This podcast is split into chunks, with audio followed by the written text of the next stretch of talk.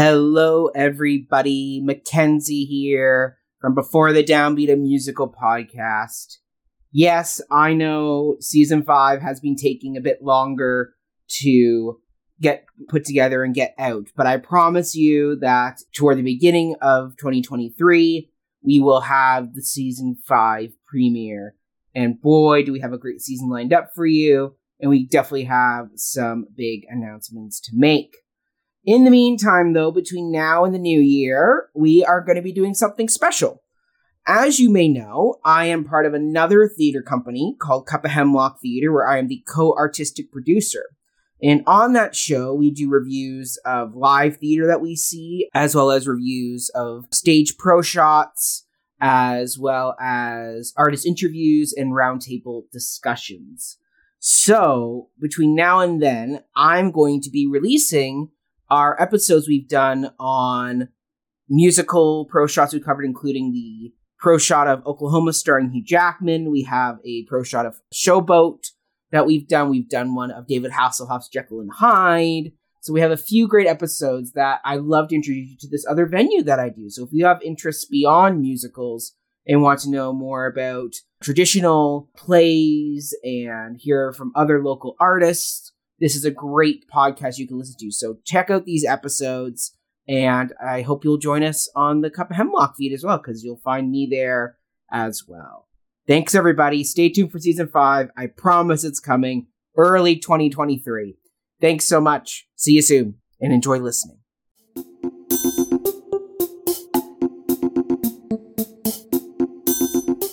Hello, everybody, and welcome back to a- another duet review here at Cup of Hemlock. This time, we're revisiting Anatevka, but to discuss the film version specifically and its director, the wonderful Canadian from Toronto, Norman Jewison. Not a Jew. He is a goy. Yeah, it comes a Um, lot. It does. And so this documentary is called Fiddler's Journey to the Big Screen, directed by Oscar nominated director Daniel Raim. And joining me on this journey back to Anatevka after our whirlwind experience the first time around, it is the wonderful Mr. Ryan Barakovich. Hello, Mac. Good to be here. Glad you didn't do the full Tevye introduction like last time. But I think you made the right call. It was fun the first time. I was all ready to roll my eyes at it again, but good to just do the hello and Ryan, you know one of my dream roles is to play I do, and we'll talk about in this episode whether or not it's appropriate for you to do so. Maybe We'll get into it. But Ryan, what is in your cup today? And I Okay. must say, you're looking very festive in your sweater. Yeah, thanks. It was actually said, just for some context, we're filming this March 1st of 2022, hmm. having just seen the this documentary presented in the Toronto Jewish Film Festival. But it's also going to have releases at other festivals in New York and LA, closer mm-hmm. to probably when we do release this episode. And then the I believe they said that the Blu-ray and DVD release wouldn't happen till around Hanukkah. So I guess this is kind of a Hanukkah-y ugly Christmas sweater type vibe. There's no menorahs on it. It's not specifically, but Love like it. yeah, I thought that seemed appropriate. And I wore a sweater in our last Fiddler, so maybe if we continue doing episodes on documentaries about Fiddler, because there are more to plumb the depths of, maybe that'll be a an ensemble theme, as you like to say. And he'll be my- very proud. and in my cup, I'm actually drinking coffee right now. Ooh, in my the cup cup. There you go. Look at that. Love it. And today I am drinking another wonderful glass of tangerine grapefruit crystal light, Mhm, my nice. favorite flavor. Good good choice. Yes, thank you. All right, Ryan. So, yes, we just watched this over the weekend. It just premiered in Canada at the Jewish Film Festival. Mhm. And we actually had the privilege of being in a Zoom Q&A with the director Daniel, as well as the film, as well as Fiddler Films Tzeitel, Ms. Rosalind Harris, Mhm. who was superb. Yes. Uh, any lovely people who are working on the Fiddler remake coming up, I highly recommend you pull a Rita Moreno and West Side and cast Ms. Harris as Yenta the Matchmaker. And if you do take that suggestion now, you owe Mac some kind of finder's fee for suggesting Exactly. it. Exactly. cast me as one of the uh, as one of the Anatevka people. I'll happily come on board. Sure. Yes. Either way. All right, Ryan. Well, let's get into this documentary. Yeah, So- do first off, what are your overall thoughts on this documentary? Do you feel it tells the production history of the film well, as this film was touted as the Fiddler's journey to the big screen? So you're coming in expecting it to be how the film got from point A to point B. So, do you feel it conquered its goal? Did this documentary live up to its title? I think it did. It tells the story very well. I just, in general, as an overall appraisal, I liked it a lot. It really did a good job of telling exactly the story it wanted to tell. And something that Daniel said in the Q and A that I thought was worth mentioning is that he doesn't feel like what he did here and what he was trying to do here is to tell necessarily the exhaustive or comprehensive or definitive version of how this film got made. This film being Fiddler on the Roof, not the mm-hmm. documentary itself because think about that in circles if you can. But he uh, had a very kind of specific vision of the story that could be told within it. I would argue, and we'll get more into this in a future question, that focusing on Jewison as this protagonist figure gave it this sort of narrative shape and through mm-hmm. line that mm-hmm. but it knows what it's doing and it understood that's the story it's telling and in that I think it was very good and very efficient and yeah I'm not complaining about that by any means mm-hmm. and uh, yeah in general it was really good and I thought there was actually a lot of interesting filmmaking stuff just in documentary filmmaking on display here that I imagine we'll have occasion to talk about in some future questions so we might not need to get into more detail about that here, but uh, overall, yeah, very good documentary. I was happy with it. Yeah. I and for me, I also agree. Like I thought this documentary was superb. Like when I saw the original trailer, I immediately tagged Ryan being like, follow up? yep. Question mark. And so I was really excited. And when I saw it was coming out this weekend, I knew it was like, Ryan, now is the time. Break out the fiddles. So so so so we got jumped right into it and I thoroughly enjoyed it. I watched it actually twice before we did the Q&A and the Q&A was superbly well done. Very well moderated. And so yeah, I think once again it's telling the production history from the Norman Jewison perspective hmm. and more about what his experiences as a as someone who is not Jewish but certainly has I certainly has close connections and feels very strongly and passionately about the Jewish faith comes in and takes on this piece and then what's the fallout of tackling this piece afterwards and i mean they did a really good job of editing around and really kind of keeping it honed in on jewison and his experience bringing this very popular musical to the big screen. So everything regarding the cast, because Jewison does mention how there are deleted interviews he did where some of the actresses who play the daughters talk about Molly Picon more, who played Yenta, or actress who played Golda, or the actor who played Mottel. There's more of those cut cast reminiscences about fellow cast members that just didn't quite fit the overall edit of the film, which show, which shows that this Daniel knew what he was doing in the sense of he knew what the story was, Norman Jewison and his relation with Fiddler and Judaism in general. So it was very well done. So yeah, I think they told a very concise and as Ryan said, this isn't the and as Daniel said, this isn't the definitive Lord of the Rings extended edition three hour documentary extravaganza sure. about the making of this film. Even though I would totally watch a three hour behind the scenes documentary about the making. I would, and I, I hope so. we get more Fiddler documentaries. I like. I don't think there's ever like a ceiling of okay, we've said everything there is to say about Fiddler. We saw a very good one that we'll talk more about in a minute about the Broadway production. This was a very yeah. good one about the film, but there's always yeah. more to unpack. You could do a whole documentary about Topol and his experiences doing Fiddler because I mean he's done the role all basically up until 2009 when he finally stepped away at like in his mid 70s. And as I told I think... in our deleted scene in our last epi- Fiddler episode was I was supposed to see him in that yes bloody tour and he blew his shoulder out in Buffalo. But that wasn't deleted. You that made it into the episode, didn't it? Did it make it in? I... Yeah, you talk about how you saw Har- Harvey Fierstein instead. But... Right. Yes. Yeah. Uh, but, yeah, exactly. But no, don't bring him back for the for the remake. No, go for an Alfred Molina, Mandy Patinkin, not Harvey Fierstein. we love you, Harvey. But if you're watching, but it's funny that you mentioned like Topol's perspective as a possible like mm. if we were to see another documentary about the making of Fiddler, his would be interesting because something that Daniel said in the Q and A is that, and Daniel, if I'm misquoting you, get in the comments and please tell me otherwise. That the series of interviews that eventually became this film, Topol was actually, if not the first one, one of the first ones he before was. he'd even interviewed Jewison. Mm-hmm. So I kind of think it's interesting that he was Daniel was accumulating all of this interesting material about Fiddler, about the film, thinking mm-hmm. of, okay, not really sure what he was going to do with it. And then interviewing Jewison seemed to kind of click into place. This yeah. is the story that needs to be told. Yeah, exactly. Exactly. Well, let's dive a little bit deeper into the documentary.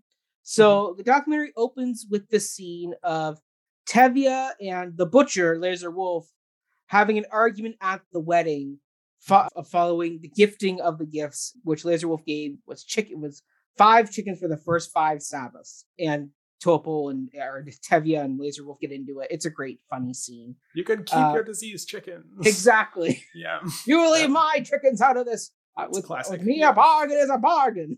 The terms weren't settled. Yep. Great scene. Yes, it is. But why do you think Daniel chose to open the documentary this way? Because it starts with that scene and then it pans out to show the behind the scenes footage of Jewison directing this particular confrontation at this big ensemble wedding moment. Do you think there was a better clip that could have opened this documentary? Because we yeah. see clips throughout of like if I were a rich man, matchmaker, more Tevka. There, there's shots throughout from the film. So why do you think he opened with this particular argument? And what do you think? Do you think it worked, or do you think there, or do you think you would have rather it opened on a different particular sequence from the film? Yeah, I have a lot of thoughts about it. I Ooh. I don't want to say it worked or it didn't work, but I just found it was curious, and that's why I kind of did want to make sure we address this on some mm-hmm. level because to me, I think the reason or the main reason why I could think of for why this clip was chosen, and this was also again talked about in the Q and A. We're going to talk about this Q and A a lot, I guess, is but that they had access to the National Film Board of Canada mm-hmm. had sent a film crew to follow Jewison just as a Canadian filmmaker working in Yugoslavia on this production that the National Film Board of Canada sent this like documentary crew to do that and they made this short documentary film about that so having access to that footage is where we get a lot of this behind the scenes material that we do see in this new documentary mm-hmm. so what I like about that scene in particular, not even specifically the fact that it's the scene at the wedding with this argument, but the footage that we saw was good that we like we start in a scene that we've all seen the movie we know it well and then the camera pans and we see Jewison behind the camera. Mm-hmm. and it's kind of is showing this okay we're peeling back the layer of this is the making of and you get to see our central character and one of our main side characters being Topol all in relation to each other in this making of process. Now I do wonder having not seen that National Film Board of Canada film, I do wonder if there were other scenes in it that could have served that same function of just pan the camera, show Jewison making mm-hmm. the movie. Because when the movie began, the documentary began, and this is the first scene we're introduced to, I had a sense of like ominous foreshadowing watching it, mm. which I thought was interesting because I thought that it was a very kind of deliberate editing editing choice or storytell- storytelling choice that was trying to telecast something about possibly arguments or inter-community disagreements or mm-hmm. broken arrangements and i thought oh maybe it was a fraught production of making the film fiddler on the roof and maybe that's what this documentary is going to be showing us so right. isn't this an interesting choice of scene to bring us into that mm-hmm. And then that wasn't the case. It seemed like it was a fairly smooth production making the film, but still an interesting story worth telling. But it, that foreshadowing didn't seem to pay off if it was even intended as foreshadowing, which I doubt now that it was. And that's okay. I'm not saying it has to be that. But it does make me think about, well, why of all the scenes is this the one that they chose? And I started trying to mull over in my head, especially since we decided that this was something we were going to talk about on this episode well, what scene might I replace it with? Just thinking, even if they don't have mm-hmm. that behind the scenes footage, I thought, well, maybe they could just start with something as simple as the opening of the movie Fiddler on the Roof and use that as like just yeah. a good starting image, or maybe something somber like Anatevka at the very end of the mm-hmm. film, like that's just an, or maybe even something as like iconic as just if I were a rich man, because that's an image that a lot of people have in their head when they think about Fiddler. Absolutely. But I, as I thought about it more, there were two possible scenes that actually came to my mind that would have been more appropriate, not Ooh. just because they have this iconic imagery, but because they would do the work of that foreshadowing that I thought we were in store for with that 1st Mhm. scene, but actually pay off in relation to what the themes of this documentary actually turned out to be. Right. And so there's two that came to mind. They aren't necessarily both concrete scenes, but I'll just talk about them both, and then it's basically the same reason for why both. So I'll explain that in a second. The first scene is Tevye telling the constable, "If only you were a Jew." Mm. The second one, it's not. This one's not as concrete a scene, but something with Fedka. Fiedka. I can never pronounce that character's name. Fiedka. Fiedka, or uh, if not a scene with Fiedka, at least uh, the scene of Tevye and Chava talking about Fiedka, fish and a bird Yes. or whatever. Yeah, the A bird may love a fish, but where will they make a home? Yeah. So, and the reason which, why I which Topol gets into later on i- in the documentary about how he purposely kills the joke. Yeah. But like what I think is interesting about these two moments that I've highlighted here is because they are both instances in Fiddler on the Roof, the movie, where we are questioning the value of a character being not Jewish. Mm.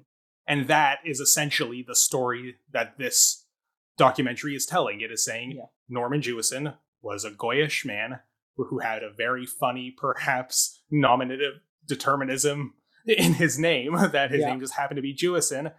And it's asking, does it matter that he Mhm. wasn't? Did it make him any more or less equipped to tell the story? And the film comes very clearly on the side of it doesn't matter, and we'll have our own discussion about that in a minute. Mhm. But I think these moments that I've highlighted here, where, you know, if the constable was Jewish, would things have been different? Well, he Mhm. certainly wouldn't be in that position to be the constable, but would he be able to sympathize and fight for the community in a different way?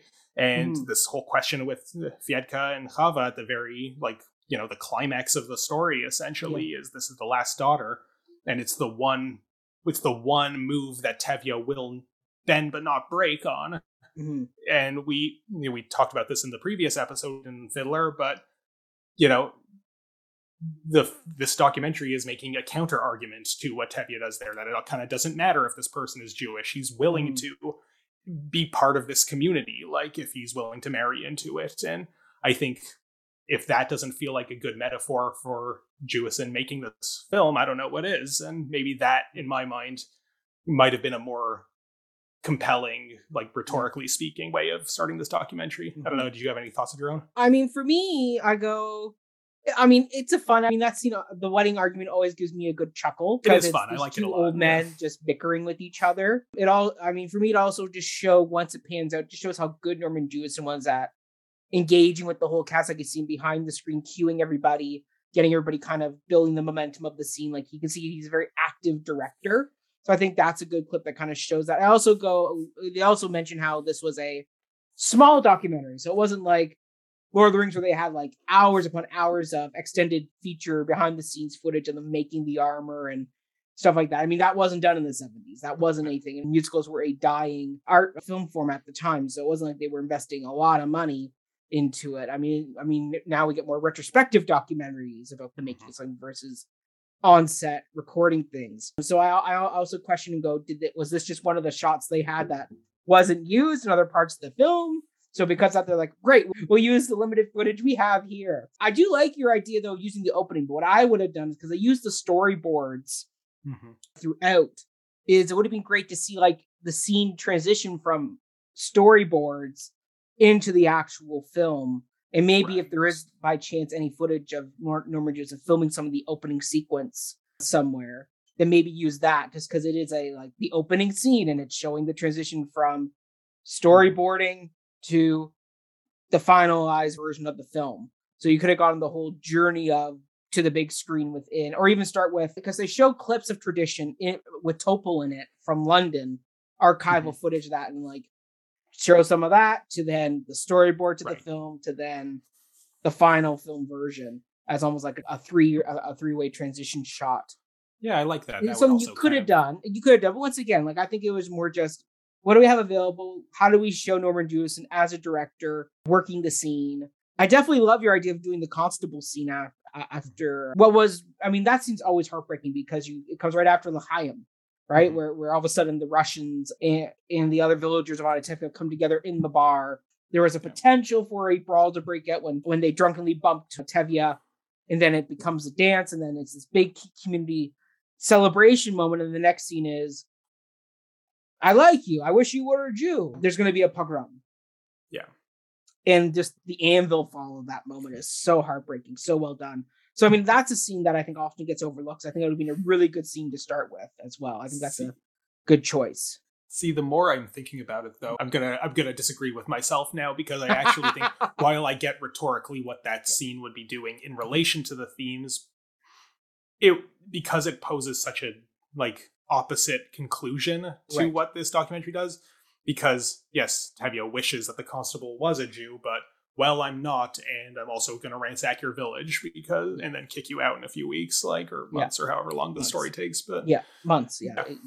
We see the seasons yes, we do. Oh, so So yeah, yeah. I don't know if that like thematically does the same thing that I was kind of working through I in think my you head. have to just to take the small part of the conversation of it's too bad you're not a Jew, Mhm. and then and Tevye kind of reiterating that point of it's too bad you're not a Jew, and then, then you don't, get in, into the pogrom mischief part. Well, yeah, he does call it a pogrom. He calls it a mi- mischief. Yeah.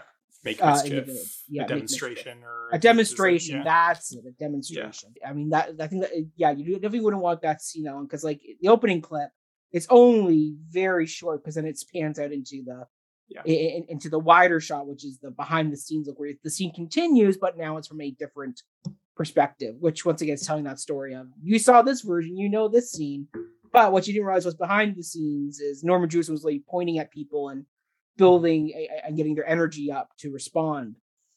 Yeah. So uh, yeah, I mean, yeah, it's an interesting choice when you when you pose the question of what about, about this opening club. I hadn't thought about it, so I had to go back and go, oh yeah, like that is an interesting observation. Good choice. Like when you're directing something, you make a choice of what are you going to show. Like it's not just some random thing of oh let's just throw this scene on. It's Mhm. there's a deliberate dir- directorial choice as any good director choosing a shot. It's And why it only yeah, and it only occurred to me as a question because I had that expectation of oh, this is foreshadowing for something that Yes. then wasn't paid off by the end of the movie. It's too bad we didn't ask Daniel this in the Q and A on Sunday. Yeah, I was thinking about it, but I'm like, nah. I didn't want it. I honestly didn't want to get a definitive answer on it. Yeah. I wanted to kind of allow myself to think through it as a receiver. But yeah, That's fair. That's fair. All right, next question. Are we ready? yeah, let's do it. All right, let's do it. So, how does this documentary compare with the previous documentary of Fiddler on the Roof we covered, which was Fiddler: A Miracle of Miracles? Yes. Is this a good companion piece? Could you see this in a two-disc DVD set sold at your local Walmart? Yeah. Well, speaking of things that we could have and maybe did ask Daniel during the Q and A, I I did pose this question to him. Well, not precisely this question, but I was A version, curious. yeah, I was curious if he had seen this quite recent 2019 documentary, but I would have been very surprised if he hadn't seen it while he's working on his own Fiddler on the Roof documentary. But I asked, had he seen it, and if so, if he had any thoughts on the dialogue that the two Mhm. did with each other. Because I, think it's kind of indisputable that they work as companion pieces. Mhm. Like they're both documentaries One about picks up where the other one leaves off, right? I mean, yeah. yeah. And, even if they didn't, even if there was like a lot of overlap between them, I still think a companion's a companion is a companion. Like it's they they're different films. They will obviously have different information, different details, different you know focuses in their storytelling. So yeah, it seems pretty you know self evident that they would be companions. But what I liked about Daniel's answer to the question that I posed him is that he said yes, of course he did see the film and watching it kind of did force him to reflect on okay but what is the story i'm telling that ground has all been covered so mm-hmm. and i think it's probably that has a lot to do with the very focused character centric story that we're given here because it is also he could have made that very definitive you know this is the story of the making of the film and that still Right. would have been different from miracle of miracles because that what that was about the Broadway show, and this is about the film.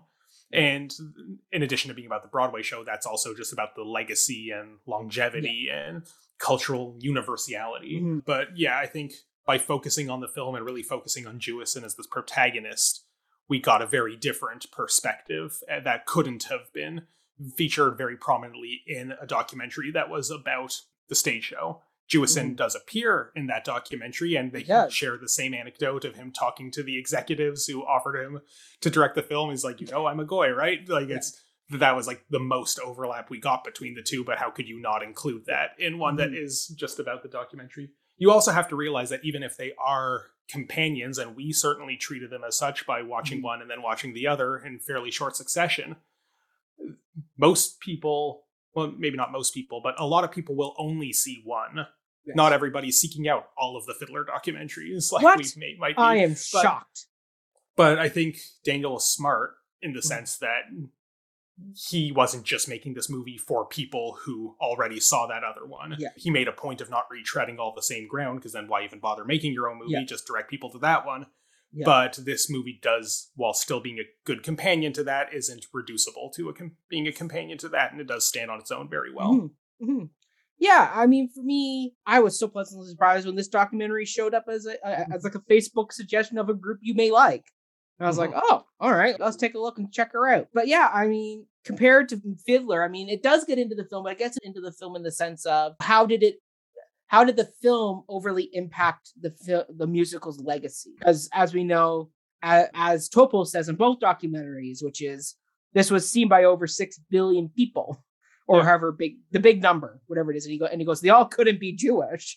so clearly, so so clearly, and he talks about how the fact like it had a big release in Japan and things like that. Yeah. So And Rosalind said in the Q and A Mhm. too that like there are a lot of people who only know Fiddler from the movie. film, yeah, which like and i think that's reason alone why it's worth telling this story divorced from the and the fact that Mhm. this very important keyword in the title this journey to Yeah. the big screen Mhm. obviously the stage show is part of that journey Yeah.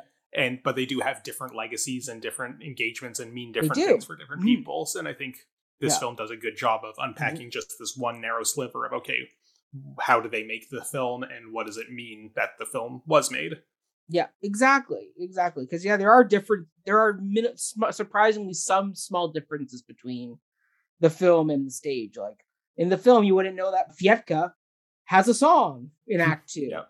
That he like Mottel gets his own engagement song. There's a whole other song for Yenta to sing in the village. So like, there's extra little bits and pieces that just aren't. Uh, eh, that aren't in the film that which is fine. It totally works on its own. I mean, there's also added things for the film that were not on stage, like the extension of pogrom, Golda going going to see Russian Orthodox priests to find out about the wedding. There's all that type of stuff there. So that's the nice thing is that when you discover one, as Rosalind says, and hopefully it leads you to discovering Yeah. the other, Yeah. wh- which would be the hope. Which I assume is actually a lot of cases where people know the Fiddler film first, and then it's oh, it's coming to my local theater or my community's putting it on. Maybe I should go check it out because I like the movie or like I know the music because of the film. The, funny, the same thing happened with West Side Story. West Side Story wasn't a big hit until the movie came along in '61, and then that really kind of skyrocketed the stage show Yeah. up the ladder. Same thing with Sound of Music. Sound of Music was big, but it wasn't until Julie Andrews and Christopher Plummer did it that it became this worldwide phenomenon. So it, once again, it works as a good companion piece where they're passing batons to each other. Where there are similar stories, but at the same time, like like, in the one, like in Miracle Miracles, Philip Topol talks about how when he recorded "If I Were a Rich Man," he had a toothache. In this one, they get into more about well, how was that song or uh, like how was that song created and filmed first uh, uh, uh, on film? Like, like, like, what was the process of getting Stepping Topol up the ladder musically, or him at the end? Like, where does he look to find God? Like all those little things where it's like that works in this documentary because it's about the film versus Miracle Miracles, where it's a more about Topol and his experiences as Tevye and how that legacy and how, and how and how that's affected him down the road. So that so they're ta- they're coming at the story, but from two different angles, which is neat, and that's what makes this such a bigger, more comprehensive. Which I would really would love to see a two disc set of the of this thing released because they really do work together. And I would encourage everybody to go watch one and the other because Yeah. you'll you'll come out very enriched by it. And can we also just talk about Jeff Goldblum narrates it? like That's that's, something that this one has that the other doesn't. You know, you know, it's funny. when I watched it the first time, I had totally forgotten Jeff Goldblum narrated, Mhm. and I didn't, and I didn't really pick up on his narration because there's not a ton of it. Yeah, And it's not very a ton of it, and it's subtle. And he, as much as he does have a distinctive voice, It it's doesn't not really though. Yeah, it's not like a, if James Earl Jones or Morgan Freeman were narrating Yes. it, you couldn't miss that. Like, I sort of I agree. I knew ahead of time that he was narrating it, but I kind of it wasn't until a few narration segments in that I kind of remembered. Oh, right, Yeah. that is Jeff Goldblum. Well, well, that well, that- that's what's nice about watching it the second time was that Mhm. I could actually find the Jeff Goldblum narration because I came out of that first one going, "Where was he in that? I don't remember much of his narration at all." Yeah, it because when definitely- he- he- yeah, because he's not doing his Jeff Goldblum isms because he has his isms, but he's definitely not like this is a very just straight him yeah, this speaking. isn't Dr. Ian Malcolm. This isn't No. The Fly. This is a very Yeah. much, you know, I was tasked with just filling in these parts that they needed Yeah. narration for, which in on one hand, I'd say it's maybe a bit of a shame that they have this great resource that may have been underutilized, but it also might have been a bit of a mercantile constraint of, okay, we have him in a sound studio for like maybe one day top, so let's just get these Yeah. individual lines. I also don't necessarily know this would have been another good question to ask in the Q&A how at what point in the process because they did talk about him in the Q&A bit but They at what point in the process did they know they had him Mm-hmm. because like maybe they recorded all these lines before they even knew the entire through line maybe he recorded a bunch of stuff that just didn't Right. fit the story anymore so they cut it out so maybe yeah Maybe. All right. Well, let's get into the next question, which is Norman Jewison has notably stated that he is a goy. How do you think his experiences of being outside the Jewish faith, yet wanting to be part of it, influenced his direction in Fiddler? Mhm. So this to me is the big point of Mhm. the whole documentary. We've talked about this already. We've circled around it. We kept saying we'll come back to it like in more detail, and this is the place. This is it. And we did already kind of litigate this a bit in the previous episode, or we kind of d- we had more of a conversation about does a does a Jewish actor have to play Tevye or have to play like the main roles in this show in general? But the directing like position is like an interesting one, and the film is very the film the documentary sorry the film about the Yeah. making of the film this yeah the documentary is i think very clear in its stance that Mhm. It is perfectly all right that Mhm. we don't have to think cultural appropriation how dare this goyish Mhm. guy do this but it isn't it very deliberately isn't necessarily making the argument that anyone can make anything and it's fine Mhm. it's saying this one guy in particular was very well suited for Mhm. this material and you know we talk we see all these scenes in it about how growing up he even though he wasn't jewish he faced anti-semitism just because people assumed he was jewish just based on his name and he Mhm. so he has that experience in his like in his biography and got married under a chuppah for god's sake like yes. and that his he- second wedding. Yeah. yeah, and like the fact that he like he sure he is not genetically Jewish, and by the Mhm. standards of religious conversion, he might not even be like actually like Jewish, like Yeah. because you can also convert to Judaism, which it doesn't seem like he's ever done, but Yeah. but like he is clearly exposed to this culture, knows it well, has a great respect for it, and you know he it's I loved the line that was in the documentary uh, for as long as I could remember. I always wanted to be a Jew, very Goodfellas esque, like. Uh, that, but yeah, it's to me the argument being made here isn't that anyone can do fiddler, is that this one goyish person is the best suited Mhm. for it. And there was also all the stuff like about his commitment to civil rights, his collaborations with Harry Belafonte and Sidney Mhm. Poitier, and like the documentary seemed very intent on flexing his allyship credentials and like not just for Judaism, but for just his very progressive stance on many things. That he, you know, this movie was made a long time ago, Fiddler on the Roof, this movie being, but it, you know, it's good to know that he was kind of on the right side of history with a lot of Mhm. these things when a lot of people from that era weren't. Mhm. Which is why there's one little moment in the documentary in particular that I felt like they brushed over a little too quickly as if it was charming, where the daughters were all reflecting on how they were eating all this delicious food that craft services had Right. prepared for them, and they were starting to gain a little weight, and Jewison told them, That's it, you're gaining too much weight. They had to shut down production for a week so that the ladies can slim down Yes. again. And like not great. I, I understand on a pragmatic level that you're making a film. There is continuity as a factor. They they do kind of need to look consistent throughout, but They're also in a starving village.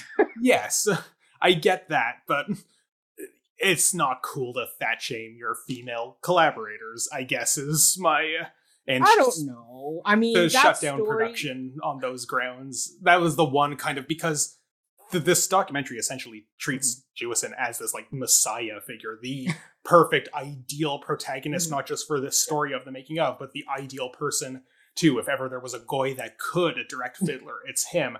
And like the fact that the final moments of this documentary are him accepting his honorary Oscar in 1999, and the last line of the film is "not bad for a goy," he says in his acceptance speech. Like that is Love the that. narrative we're going through here. But yeah, so because we're kind of putting him on this very high pedestal, I think it's okay to critique things from his mm-hmm. like we talked a lot about Jerome Robbins in the previous version and yes yeah he's praised in his own time still praised to this day mm-hmm. by a lot of the people who were interviewed in that documentary yeah. including the late Stephen Sondheim who was still yeah. alive when we recorded our episode yeah. of it and has since mm-hmm. passed but yeah we can recognize that there are you know ev- nobody's perfect and there are things that could have been done differently is why I bring up that point in particular. It's true. Well, I mean, yeah, but for me, yeah, yeah, exactly. I mean, that story about him shutting down the production for a week. I don't know if he shut it down and just for the actresses and then did other things with Topol and Norma Crane or Molly Picon or Lazar Wolf. Not quite sure. I, have never read the production schedule.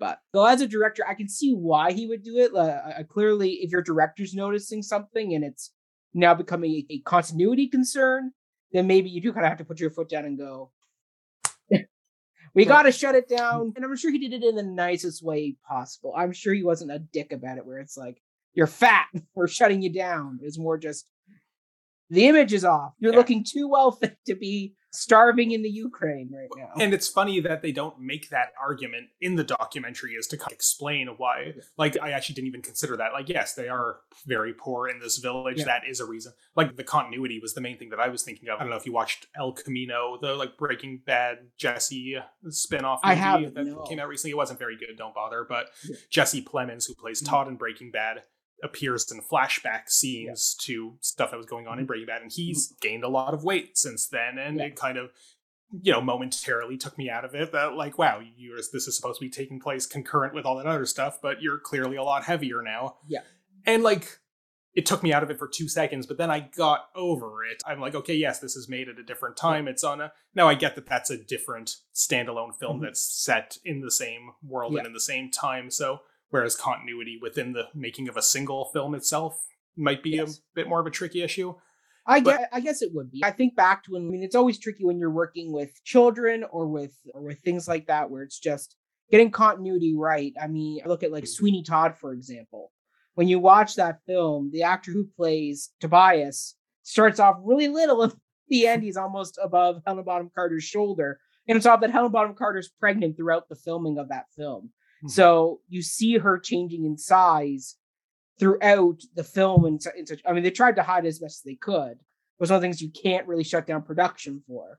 This, where it's like, hey, shut down for a and... week. Let's get you back down to fighting shape and size, and we'll pick right back up. I mean, I, I thought it was more funny about the fact he made them go shave their armpits.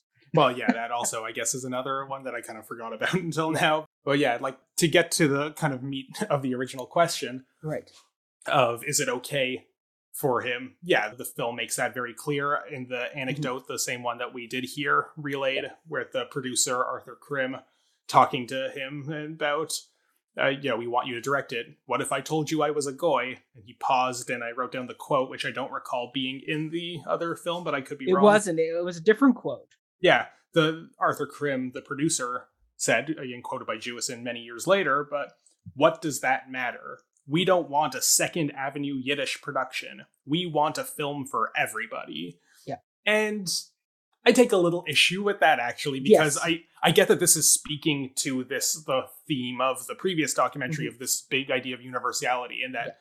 I don't love the implication that you need a non-Jewish director to make that happen that if you had a Jewish director then it would just be also like kind of offensive to Second Avenue Yiddish productions because yeah. like there is a really good Yiddish production of Fiddler that just happened. But, exactly, and I think it's a little dismissive of if you hire a Jew, he's just going to make the Jewish story. Yeah. Whereas, like, I think there are we've Mhm. talked at length about how there is a lot of universalism in the Broadway show that this is based on, with a mostly Jewish Yeah. creative team, except for Hal Prince. But Yes. so why would having a Jew direct it be any different? And I think, yeah, the fact that we've gone over that Jewison was so entrenched in this community and so Mhm. so in love with it and really Yes. does kind of share these experiences specifically because of his perceived Jewishness. I don't know if that's a fair critique, even if I get the kind of very charming point they're trying to make about it. Yeah. Yeah, I mean, for me, my big thing is what made Nor- Norman Jewison a good choice for this is he understood the concept of othering. Mhm. And that is big in this, whether it's Fi- Fyedka and Hava and the whole bird doesn't love, bird may love a fish, but it's othering, right? Like it's, we have their circle, they have our circle. Like it's that division. And I mean, Norman Jewison throughout his whole life has been exploring otherness in the sense of the fact that his last name is Jewison, but he wasn't Jewish. He goes to the synagogue and gets turned away by the rabbi, or not the rabbi, it's by the Hebrew teacher, Mhm. who I guess would be the rabbi. But either way, so so he was turned away there. So then, so, so, so, so then he goes into the war, comes out of the war, goes down into the states. He goes and sits at the back of the bus, something he doesn't even think twice about. He gets othered for that by the white people on the bus because he made a choice to sit somewhere that he didn't even care to sit. He was just like, I want a seat. I'm sitting here. And he gets off the bus. Then he does In the Heat of the Night, which is all about Sidney Poitier, a black detective coming coming into town and getting accused of a crime and then having to clear himself and then solve the murder. And there's the famous slap heard, around the world, as, as they describe, when Mr. Tibbs slaps slaps the racist white guy. So he does that, and then he gets Oscar nominated for that. He meets up, meets one of his idols, somebody he identifies with, RFK, who also was big on healing the divide and um, and removing the concept of othering. But he throughout his whole career, he's been exploring the concept of otherness. And that is what made him a good director. Because Jerome Robbins came into this project, as we heard about in the other documentary, where he pushed his team of Bock and Harnick to distill the piece down into its universal concept of tradition, Mhm. which is because Jerome Robbins understood it has to be about something bigger in order to connect with the wider audience so we don't just shoot our load with just the Jewish community. It has to come to something bigger. And by having someone who clearly identifies with the Jewish religion, but isn't Jewish, but understands the concept of othering, and he's also an Oscar nominated and a Best Picture director winner with In the Heat of the Night. Mhm. So he clearly understands the concept of outsideness, otherness. That's what made him the good choice for this, is because he brought a universal view of understanding what does it mean to be other because he does a very good job of while you don't hate the russian characters or the constable you certainly can feel and understand some of the problem or some of the push and pull they face like the fact he added in a scene with the constable where his higher up comes to town and says i notice there's not many demonstrations in this area it's quite peaceful here do we need to send somebody else in to, to do your job for you? And that's really the catalyst for why the constable does what he does and why he really is kind of put and the fact there's a close-up of him at the end when he's watching everybody leave the town and there's pain in that man's face. He's not gleefully twirling his big Russian mustache. Which he has. He does have, it's a beautiful mustache. But he took a character of the constable who's really kind of an overlooked side character because he doesn't really have a song he kind of appears and disappears. The fact he's referenced throughout the piece as someone who is, once again, he's kind of like Jewison, where he's on the outside looking in to this community in this circle. But not Uh, posing an active threat to it. Yes, Well, Correct. the constable Yes. as Jewison, isn't Yes. is what I'm saying. Yeah. yeah, exactly. But it's that whole thing of Mhm. you wouldn't get that perspective of finding the otherness in every character of that piece.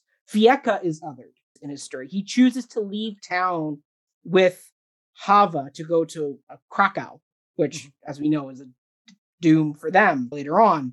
But the fact that like they choose to leave, which which makes you sympathize with Fyedka, and the fact that there's the scene where his friends are taunting Hava on the road, and he's the one that puts a stop to it and says, "That's enough. Go home. We're done with this." So it's once again it's showing the otherness in these characters who normally would just be played as the generic villain of the story. And like that's important. And I think that's more what the producer was trying, maybe he was trying to get at when he said, I don't want a Second Avenue Yiddish production where no, I get what he's saying. I'm not I don't want to Yeah. like say that, oh, how dare he insult Yiddish Yeah. productions. Like I'm just saying like I think what they were going for was we want a universality and someone who will understand the concept of otherness that is explored in this piece. Because otherness is the besides tradition is the other big thing, which is why you can like as they show in this other documentary, it's done in inner city schools with Puerto Rican and black children.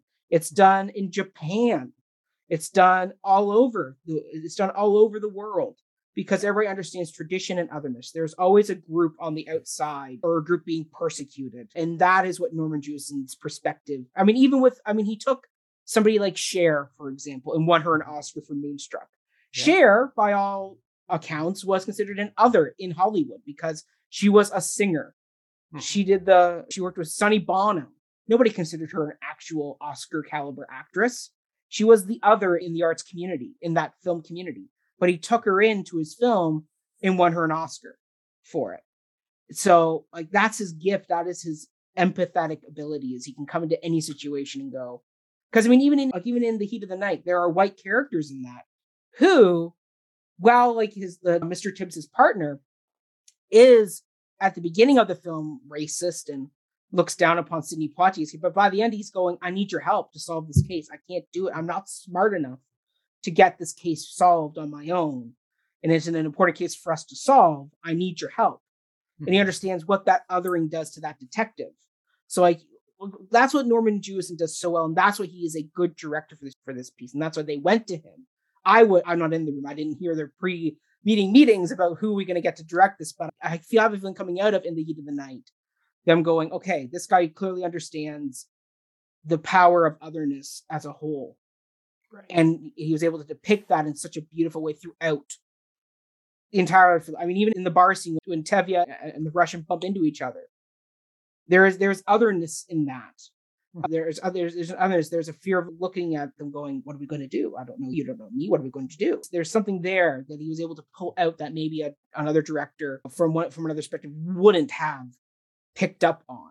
So uh, yeah, that's why I think Norman Jewison is the proper choice for this. End of rant. Well, it's uh, sorry you raised a lot of interesting points. I kind of want to latch on to some of them, and Latch I like what I like something that you were saying actually specifically about Chava and Fiedka and this idea of otherness and their Mhm. relationship. And this is actually a note that I wrote down for myself even before watching the documentary. Just when I saw this list of questions you sent me, and I'm like, well, my answer to does the director need to be Jewish is kind of my same my same answer to well does Chava need to marry a Jew and it's no this is a story about the limits of traditionalism of Yeah. Mm-hmm. that insularity of looking only within your own community so I really didn't feel like even before watching it and seeing okay just like what a case they're making for why Jewison was the ideal candidate Mm-hmm. but I'm like you know, we'll never look at Chava and say, "Oh, Mm-hmm. she's making a big mistake by marrying that Russian boy." Like, uh, Mm-hmm. it's and we kind of talked about this at length in our previous episodes, so we don't need to belabor it here.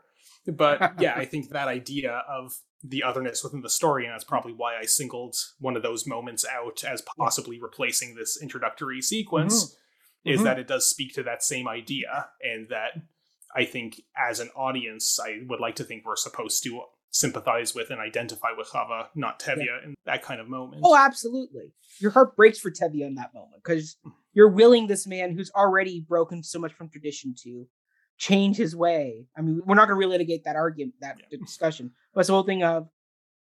But even in that, Norman Jew, in uh, uh, given that it would have been really easy for someone to make Tevye the bad guy in Mhm. that scene, to make him really tyrannical and really just a mean brute of a man. And but yet him and Topol work together. I mean, it's actually I'm pretty sure it's this scene, or maybe a because he's wearing that image you have outfit. I think. But it's that but it's that thing of they're able to find the othering on both sides of, of this. Because Tevye feels othered by Hava's choice. Because now in the village he has a daughter who is dead to him, Mhm. which puts a mark on you that like like in a community where it's all about raising your family and keeping everybody together what did you do wrong tevye and Golda that one of your daughters has strayed from our flock to go marry an enemy of us what did you do wrong so like the fact that he understood the, the bigger ramifications of that choice that Hava makes and the othering and the fact that he like the fact that he, uh, as we said he adds in the scene of Golda going to the church which wasn't necessary. She could have just showed up on the road running after Tevye saying Tevye Tevye I went and saw a priest. And he told me they were married.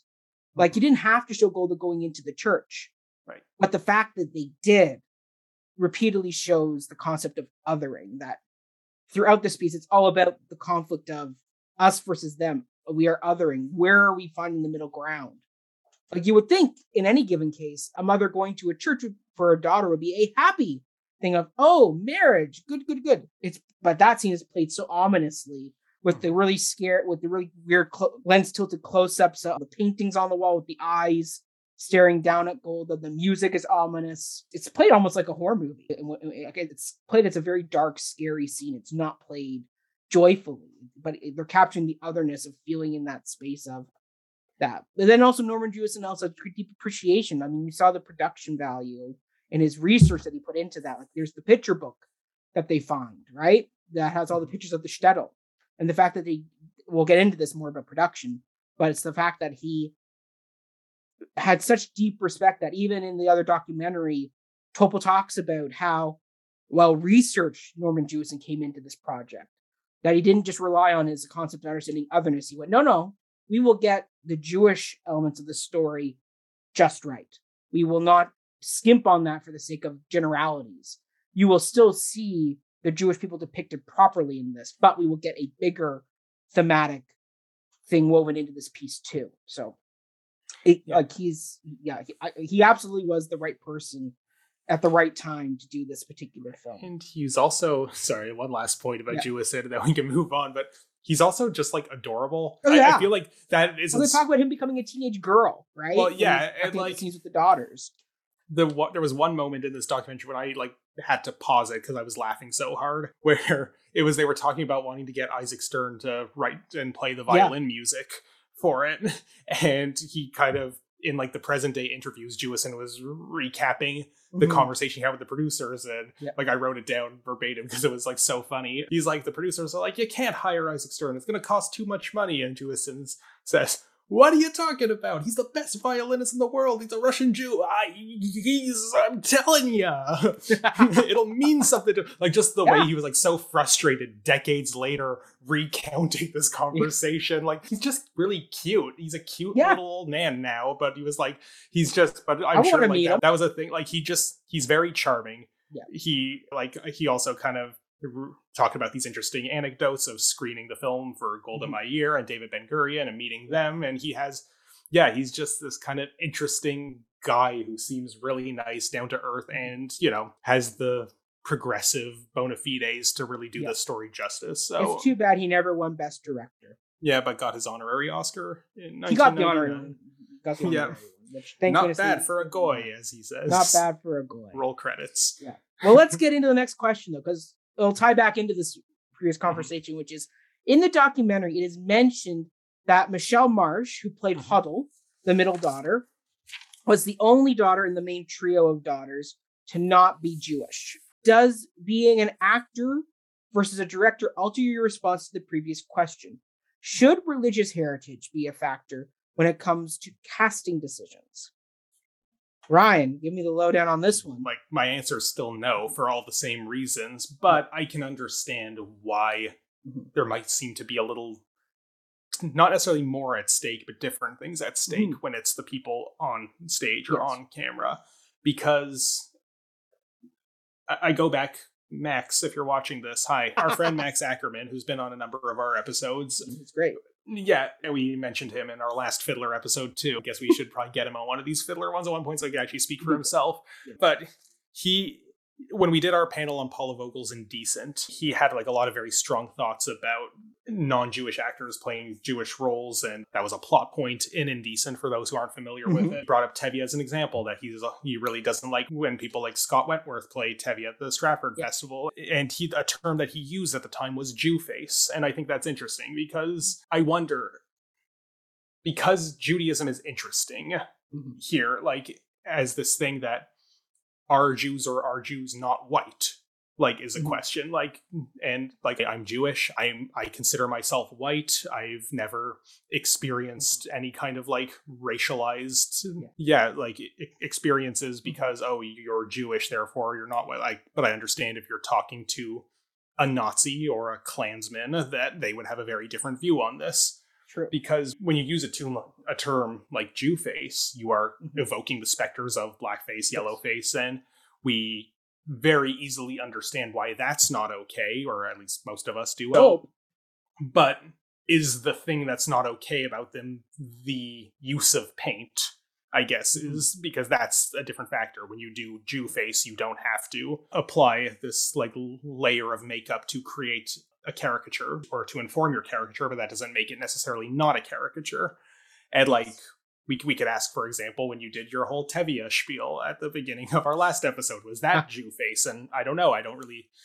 I- I don't have strong enough opinions about this kind of thing because to me it doesn't really feel like at this particular historical juncture, I don't feel like it's a real important site of marginalization, I guess, the way that something like blackface would be. But it is worth unpacking. But at the end of the day, just speaking for only myself, it doesn't bother me that Hodel is the yeah, that Michele Marsh playing Hodel is Mhm. played by this non-Jewish actress. She still did a great job, and she they talk uh, like all of the daughters interviewed in this documentary. They talk about their method acting experience Yeah. that they really did immerse themselves into it Mhm. to the point where they did let their armpits grow. But mm, yeah, like I think like method acting, I know it has a bad rap for very good reasons, but there is something to be said about and it also depends on which school because method can mean a lot of different things for a lot of different people but specifically like in the lee strasberg tradition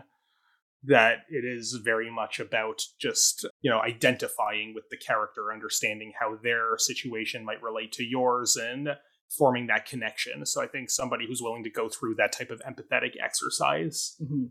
Like I don't have a problem with them doing that if they're actually going to the trouble to understanding why caricatures can be harmful and often are harmful is because they don't try to develop or foster that sort of identification that they see just these grotesque outside signifiers of what it means to belong to this culture and play that in a derogatory manner. And i don't think that i've seen the film many times. I cannot say that Michele Marsh's performance does that which is why i don't really Mhm. have a problem with it I would almost think it would be maybe more interesting if Chava of the three daughters was the one played by a non-Jewish actor because Yeah. that could maybe subtextually be implying, well, she's the one to marry outside of the faith because the Jew, the non-Jewish actress shouldn't be with a Jewish man. Could you imagine? Like, Yeah. eh, like I get that there's some more, I guess, phenomenological baggage to that that I Mhm. don't really think anyone would read much into it other than myself and I don't really hold it to that kind of standard either. But yeah, Hodel Hodel is fine. I think she did a great job, and I don't hold her religious upbringing against her. Yeah. long long way of saying that. Yeah, I mean, so for me, I mean, there's the selfish answer, which is I want to play Tevye, so mm-hmm. cast me. But my other thing is no, religious heritage, I don't think should be a factor in your casting decisions. It's different from ethnicity, where ethnicity for me is racially based, where it's like no white woman should ever play Mouth Maybelle in Hairspray. That is a BIPOC woman's role. Same thing with Miss Saigon. No, no, no white actress should ever play the role of Kim or the engineer. With this, it's more along the lines of if you do cast someone who is not Jewish in the role, I would expect that actor or performer to go home and do quite a bit of research. Mm-hmm. Go to your local synagogue. Go to your go like go on your documentary hunt and go and find your information and really research and come in like Norman Jewison did, knowing more Judaism than Topol did, as Topol as Topol has said in interviews. Like that's what I expect. And Michele Marsh seems to have done the same thing, where she came into this film, she uncomfortable with the fact that she wasn't well, she was the only non-Jewish actress. But to be honest, up until this point, it, it, it, I, up until this documentary, I never picked her off as being non-Jewish. Mhm. For me, she blended right in with her sisters, and she gives a heartbreaking performance of "Far from the Home I Love." You never, I never would have like unless, uh, uh, unless they had said it in the documentary, I still to this day would have been, oh yeah, she, she's an actress. She played the role. She, I assume she was Jewish. But that's the power of acting is about play and it's about performance. It's about being able to step into any type of shoe within reason and you play the part, meaning you come in, you do research, you play the part authentically. You don't play a Alec Guinness where he played Fagin in, in I think in the 1940s version of Oliver Twist, and he did a very anti-Semitic, big nose, over the top. Like that's where I go, okay, that's down to direction and makeup, where they're choosing to be really crude and awful, which is which I think is a bad version of, of, of, of, what you call it, Jew face. Yeah, well, just using the term that Max used, but yes. Yes, correct. Mm-hmm. Which is yeah, because for me, I go that for me is Jew face where it's particularly being anti-Semitic. It's over exaggerating those. It's going into caricature. So I mean, if I were to play Topol, I definitely would not do the voice I did in the last opening. I would absolutely find my own way into the role. I would absolutely go and go and do my proper research. So if I were to come in and play Tevye, I would have a good understanding be able to say the prayers properly and not bump, bumble and, car- and caricature my way through it. Like I watch some of these high school productions of Fiddler, hmm. and it's very clear that some of them are doing what they deem as what they feel is a Jewish kind of action or the voice they do to like that Yiddishy kind of way of doing it. Like it's very important that if you're going to take on a role that you're not overly familiar with the culture and heritage of it, that you go away and do your due diligence and research. And that goes to for any role that you take on if you're if you're playing a real person or somebody of a different culture then go in and do your properly done research like if i was to go play victor hugo in a biopic about victor hugo i would absolutely go and research french history i would go in and understand the world that he was coming from the world he was living in so you could properly understand the character i go to a proper dialect coach so i wouldn't just be doing the fake French, you know, Lumiere, accent. You know, mm. like you do the proper work to play the character. And Michele Marsh showed that's what you do. Say it so to Norman Jewison coming into this film. He did the proper research and it shows. If they had just come in and done stereotype stuff, then that wouldn't have worked. Like like Yente is a character that you have to get right. If not, it could become very stereotypical. So like that's so they cast Molly Picon to do the part. And she is Jewish and she knew how to do that character. Now, if they cast somebody who was non Jewish and they did that type of stereotype, then you're getting on the line of, okay, we're going into a bit of a dangerous area here. So you got to, eat once it comes down to me of if you can play the part within reason. So once again, ethnicity is different, but if you're going to play the part, then you do, then it's your job to do due diligence and research so you come in as best prepared as you possibly can and you don't rely on stereotypes to fill in the gaps. If that makes sense. It does. I have a lot of thoughts. Uh, oh, I guess boy. about unpacking your like. Well, first of all, I don't know if we can entirely say that we're talking when we talk about Judaism that it is just religion and not ethnicity. True. Because there is an ethnic dimension to Judaism. There like, is. I mean, I mean, Rosenhurst talks about her nose. Yeah, and her being self conscious of it until Barbra Streisand came along. And like, I think like the, the kind of the Jews in Eastern Europe, in Poland, in Russia, yeah. and Ukraine, they were not considered Russians or Poles by True. the Russians and Poles, their community. That right. there is this kind of inherited baggage that yes. does come. And I can understand an argument that there is that as a result of that, there is not necessarily no difference, but not as much difference as you'd think between something yeah. like that and a white actor playing a mm-hmm. black mm-hmm. role. Yes. I still don't think that's entirely called for, but I guess a mm-hmm. follow up question that I might have for you mm. because I'm Jewish. Yep. Ethnically speaking. Yep. If I don't believe I outwardly present as what we might understand as stereotypically Jewish mm-hmm. affectation, but if I were to play Mottel in a production. I yeah. hope not, because I'm not an actor. Uh, so something you'd be a great gone, Mottel. I can see something must have gone horribly wrong for me to find myself on stage playing Mottel. But and I play up those potentially stereotypical affectations. Mm-hmm. If I, despite being Jewish myself, were to put on a kind of Jew face, Mm-hmm. to heighten that element because I'm like, well, it's Fiddler, it's old country. This is how I have to behave. Mm-hmm.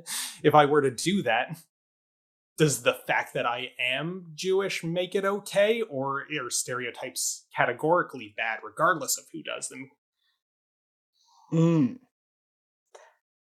Oh, well, that's you a, don't have to you don't have to have an answer to it necessarily now. I've thrown a big question at you, but I think because that, that we're coming up against something very interesting here. Does the identity Mm-hmm. it could be a roundtable per- discussion, right? It could be, and perhaps maybe one day we will do that. But yeah, I think the question is: Does the identity of the performer's synchronicity with the Mhm. identity, the kind of ethnic identity, so to speak, of the role negate the possibility of portraying it in a harmfully stereotypical manner? I would go with, for me, I would just do if you are a Jewish actor, you come from the Jewish faith, and you come into the role of Mottel, and you've made this acting choice, and the director okays it, and the director understands, and there's a dialogue there, and there, and like, I would go. I trust the performer as someone who has grown up within the faith in question to play that part the way they feel is appropriate, Mhm. because you would understand the line of where does it go too far and become really bad and where is it up to the line of okay we're just heightening something for the sake of a character right like I, I like I'm trying to think of something in, in the Catholic religion, but I can't think of anything right now. I mean, Well, not very Catholic. boring and bland in that sense. But like an example that comes to my mind, I suppose, is I forget his name, but the indigenous actor who played the role of Pocahontas's father in Disney's Pocahontas. Right? I Yes, like he was himself indigenous. He's Yep. a controversial figure within indigenous rights yeah. activism, and he was he very firmly, you know, made the argument that this is the best film that you know we could possibly get for our community, which a lot of people in his community disagreed with, rightly so, in my opinion. But does him playing the role in that way, committing to it the way he does in a very fetishistic, Disneyfied interpretation of it, does the fact that well he's indigenous and he endorsed it by being in it and being so supportive of it does that yeah should we accept his credentials as being in the community as you know getting the pass on that and maybe you and i are not in the position to be judge and jury on something like that because we don't belong to that community ourselves but i would not blame other indigenous folk for taking issue with yeah, his stance Uh, yeah. and not like giving him carte blanche just because Mhm. he does belong to that community Mhm. Yeah, I mean, hmm, I go back to he's part of that community, so so clearly he has some bigger understanding than we ever would about things.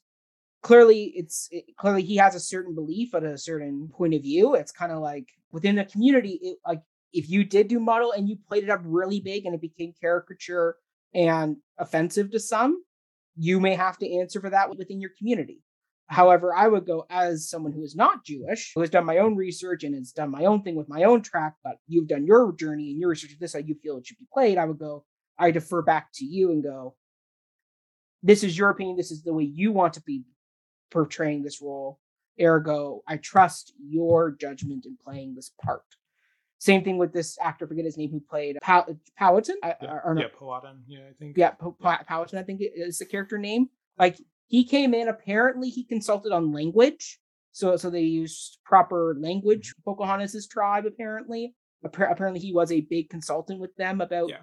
things like that. So clearly he had some influence and base. Like it wasn't just come on in. I mean, the problem comes when Jim Cummings, a white guy, does your singing voice. That Yeah. maybe there's a little bit of problems there. Sure. But the fact that he was consult equally felt he was consulted, he felt heard, and he felt strong enough with the project that at the time in the 90s, now maybe his opinion has changed decades later, but in the 90s when you had things like Dancing with Wolves and in like and going back into the history of indigenous performers in film, like Rita Moreno, who's Puerto Rican playing island girls and things like that, Mhm. and other indigenous women in very offensive costumes playing roles. Like maybe he felt at that time in the mid 90s, he goes, they, in fact, they consulted, they used our language properly. They're not depicting us as savage villains of the story. We are people with our own brains, our own minds, our own character development. Like his character does has a big journey in that film where he comes in saying the white people are dangerous, we don't want to touch them. And then he almost executes John Smith, and at the end he chooses peace at the end. Whether no historical accuracy is a different story, but for his character's journey, that is a big journey for someone to be on. And it's not a two-dimensional character. It is someone who goes through a bigger story. So hmm. maybe he felt that's why he felt justified in saying, this is a good story. It paints us in a decent light. We're not stereo. We're, we're, we're, in his opinion, we're not stereo like, like stereotypes compared to like the 50s version of like indigenous characters where like you have the paint the man red i think it's called or whatever that indigenous song peter pan is mm-hmm. which is really offensive like that's it like pocahontas to peter pan like yeah. still has a lot of problems but still has a lot of problems but there's a huge yes. step up in proper representation and drawing and whatever so i mean once again i would defer back to the person of that community going you're playing this role you're coming in with already a built-in experience experiences and you've also i hope have done research and this is your choice. Now you will have to justify that choice to whoever, just as I would have to justify my choices as an actor to whatever. Like if I played a Catholic priest and I play them as kind of creepy Philip Seymour Hoffman does in Doubt, and somebody from the Catholic Church comes up and talks to me about it, I'm going to have to answer questions. I'm going to have to be willing to have a conversation because once again, this type of topic brings up a lot of personal opinion. And I think that's the biggest thing here is this is our personal opinions on this subject you walk down the street, you walk into your local synagogue, you may get an entirely different perspective uh, of opinions, right? It's this is a big conversation that we're just skimming the surface of. I think it's the nicest way to say. I suppose that's as good a point of any to cap this on. I know the next question we have will also bring a new wrinkle into this discussion. It does. So maybe this is the time for that. It does. So, Kenneth Turan, the Yiddish film critic featured in this documentary, gives his opinion that he didn't feel Topol was the right for the lead role of Tevye. Do you agree with his opinion? Ryan. Yeah, like this. I actually want to hear your answer first before I get into mine. because, okay. Like we we started talking about mm-hmm. this while we were planning the questions. True. And, well, actually, before you get in yours, I can because I wrote down the exact quote in the film where he explains yes. his reasoning. Yes, so, read the quote. Oh, so Kenneth Turan, and I quote: "Tevye is really a quintessential Eastern European Jew. Topol is many things, but no one would ever confuse him with an Eastern European Jew. That didn't work for me. That was a sticking point for me. I mean, Israeli Jews have a different physicality, a different relationship with the world. They wouldn't take any guff from anybody. End quote. Hmm. I'd like to hear your thoughts first. Okay. So when he said this quote, I was kind of shocked because for me, I always felt everybody agrees Topol is Tevye. Like that is his role. That like everybody like he's critically acclaimed for it. Like Yul Brynner as the King and the King and I. Like this is a role that people paid him years to play. Like he's played it from before the film all the way up to basically 2009, 2010. Like this was a big role for him. Everybody seemed to like him in the part. And then to have somebody go, I didn't really like him in that. I didn't feel he was right. I kind of go, huh. So for me, I go, I always, I mean, Topol will always be the quintessential Tevye for me. As my dad says, he has the right voice, the right mannerisms for someone. I he goes, I believe that he is an aged milkman of five daughters. I believe like I, I, he ha- he has a believability to him. There is a relation that you understand about him. Now, whether or not he is, I wouldn't say maybe from looking at pictures of people from Eastern Europe, he like lived in these shows. He definitely doesn't have physically he may not look the part I, I, there are differences in that but i mean overall i mean i would definitely say i thoroughly enjoyed his performance as Tevye. i think there's it's a beautiful layer performance. I am angry that he won the oscar for this hmm. performance. It is oscar worthy absolutely. For me i go i understand in the sense of i mean he talks very fondly about Zero Mostel playing this role and Zero Mostel is a very different Topol or Tevye. Sorry, he has a very different Tevye compared to he's a very different Topol. But he but once again, like you look at you hear about and they talk about this in their documentary of a New York Jew hmm. would go would look up at God in a situation and go, why? Pleading versus a Israeli Jew would look up at the God and go, why? It's anger. There's hmm. I'm not taking shit from anybody anymore. I'm fighting back right? Like Topol's big line is, This is still my home, get off my land, right? They talk about that line in the other documentary and how he says it, how there's an authority to it that maybe a Jewish person from a different part of the world maybe wouldn't have said it like that. Maybe they're a little more put upon. But for the film, it works. There, once again, there there is a universality to this particular Jew, Jewish performance that maybe is missing. That maybe this critic felt was missing. That wasn't specific enough that maybe was too universal. Norman Jewison in, in erring on the side of believability and because because that because because that was Norman Jewison's big thing was I need to believe this guy could pull a dairy cart and, be a conflicted man in this town. And he said Zero Mostel was too shticky. He was too theatrical to play the part on film. And I agree. You look at, I mean, you, I read about stories about that and the fact that there's a story of Zero doing If I Were a Rich Man. And one of the gags in that is at the end of the song or during the song, he, he has an open jug of milk and he, his hand slips in and he falls in and he has to shake it off. Right. And yet that every, they say about how throughout his run, that shtick got longer and longer to the point where he had a rag and he would wring the rag out. Like Zero Mostel was big. He worked for the stage. Yeah. He worked for that. He was shticky. And, and he, he, was Zero Mostel and Fiddler on the Roof. Norman Jewison wanted someone to disappear into the role. Mm-hmm. Topol and Tevye are interchangeable. I see Topol and all I think about is Tevye. I see Rita Moreno. I think Anita and West Side Story. There are characters that you play that you just claim and, and you identify, and it's the first image you think of with this. It's the same thing, and, that, that's what I think Norman Jewison was going for. He didn't want Emma Watson playing Belle because that is a name. He didn't want a name. He wanted someone who could just seamlessly blend into this world he was creating.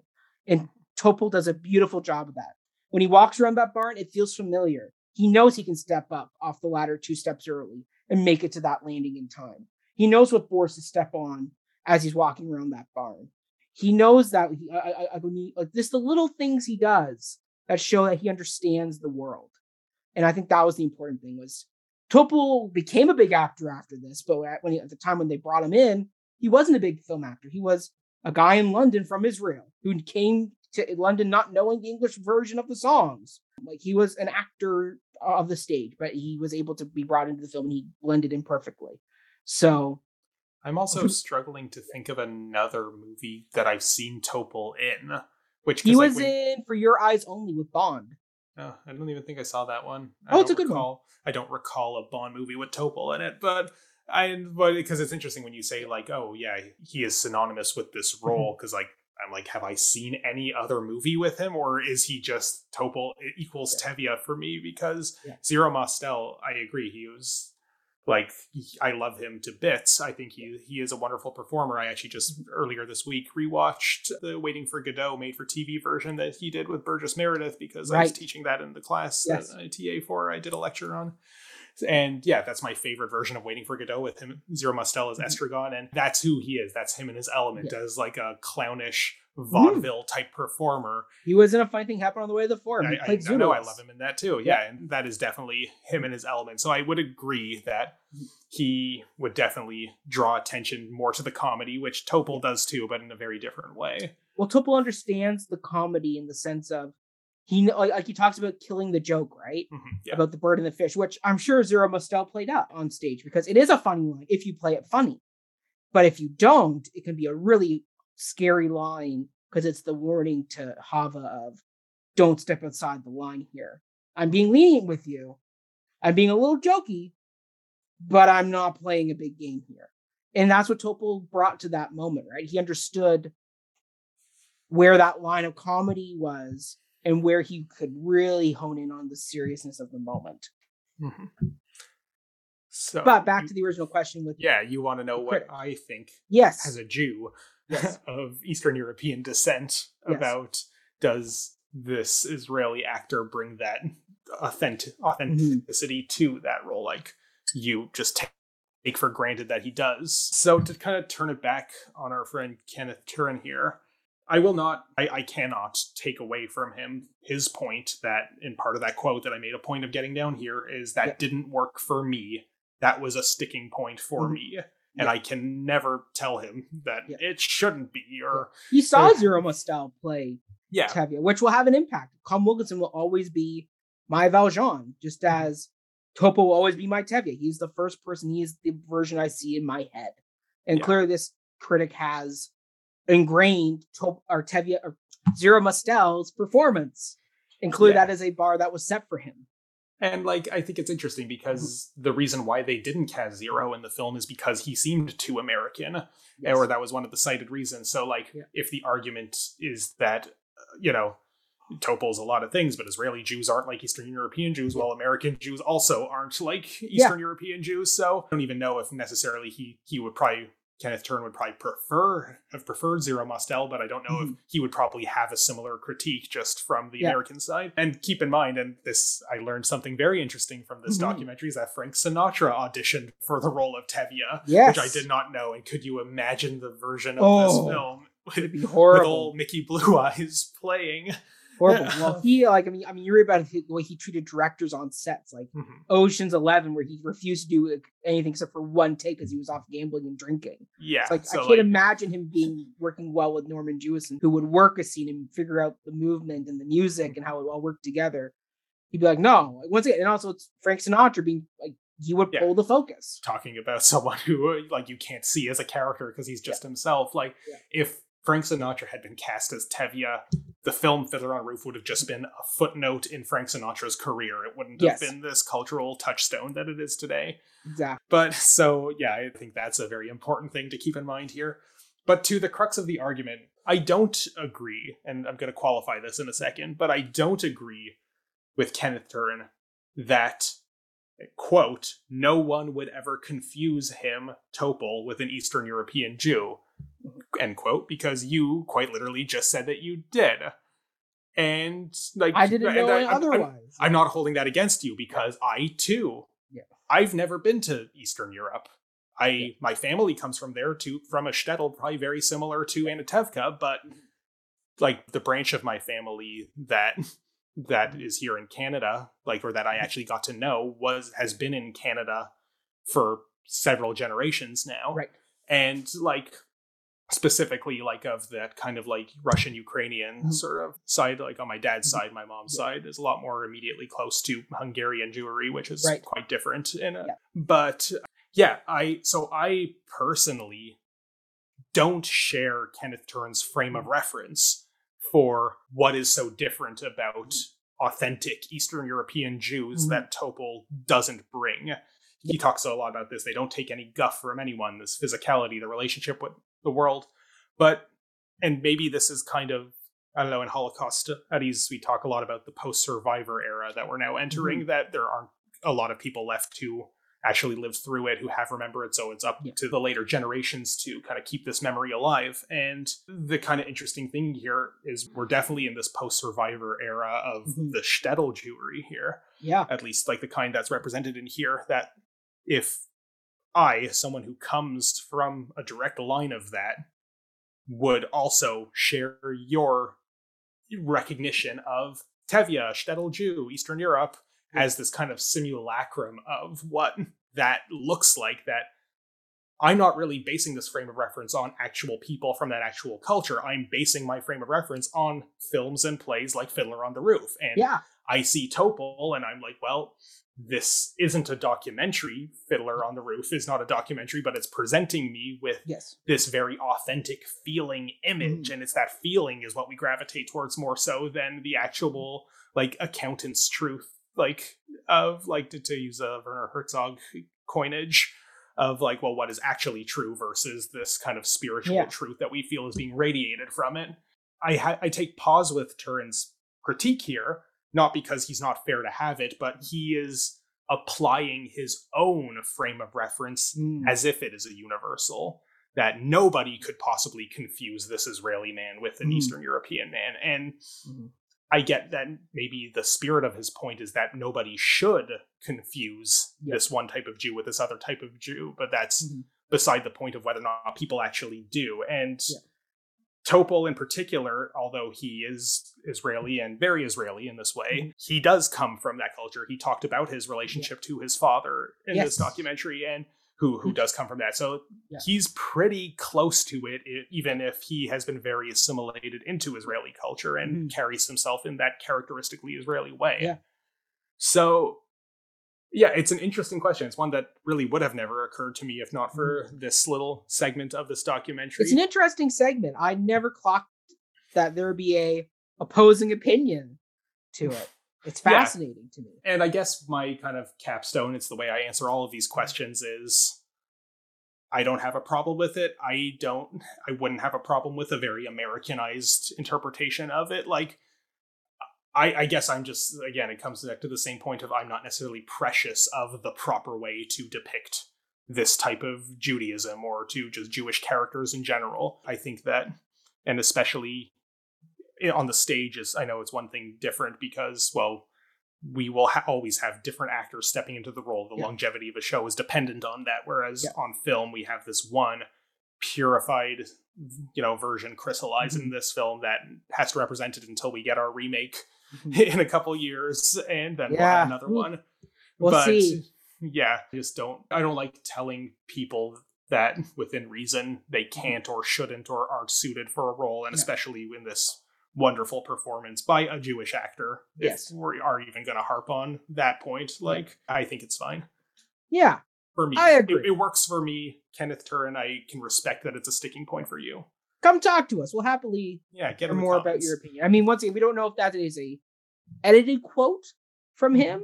I mean, we don't know if there's a longer conversation that maybe didn't make it into the final cut of the documentary. True. Who knows? So, Kenneth, reach out to us. We'll happily talk to you. All right, next question, which is this documentary went into detail about how Jewison and his production team made great efforts to recreate the lost shtetls of Eastern Europe.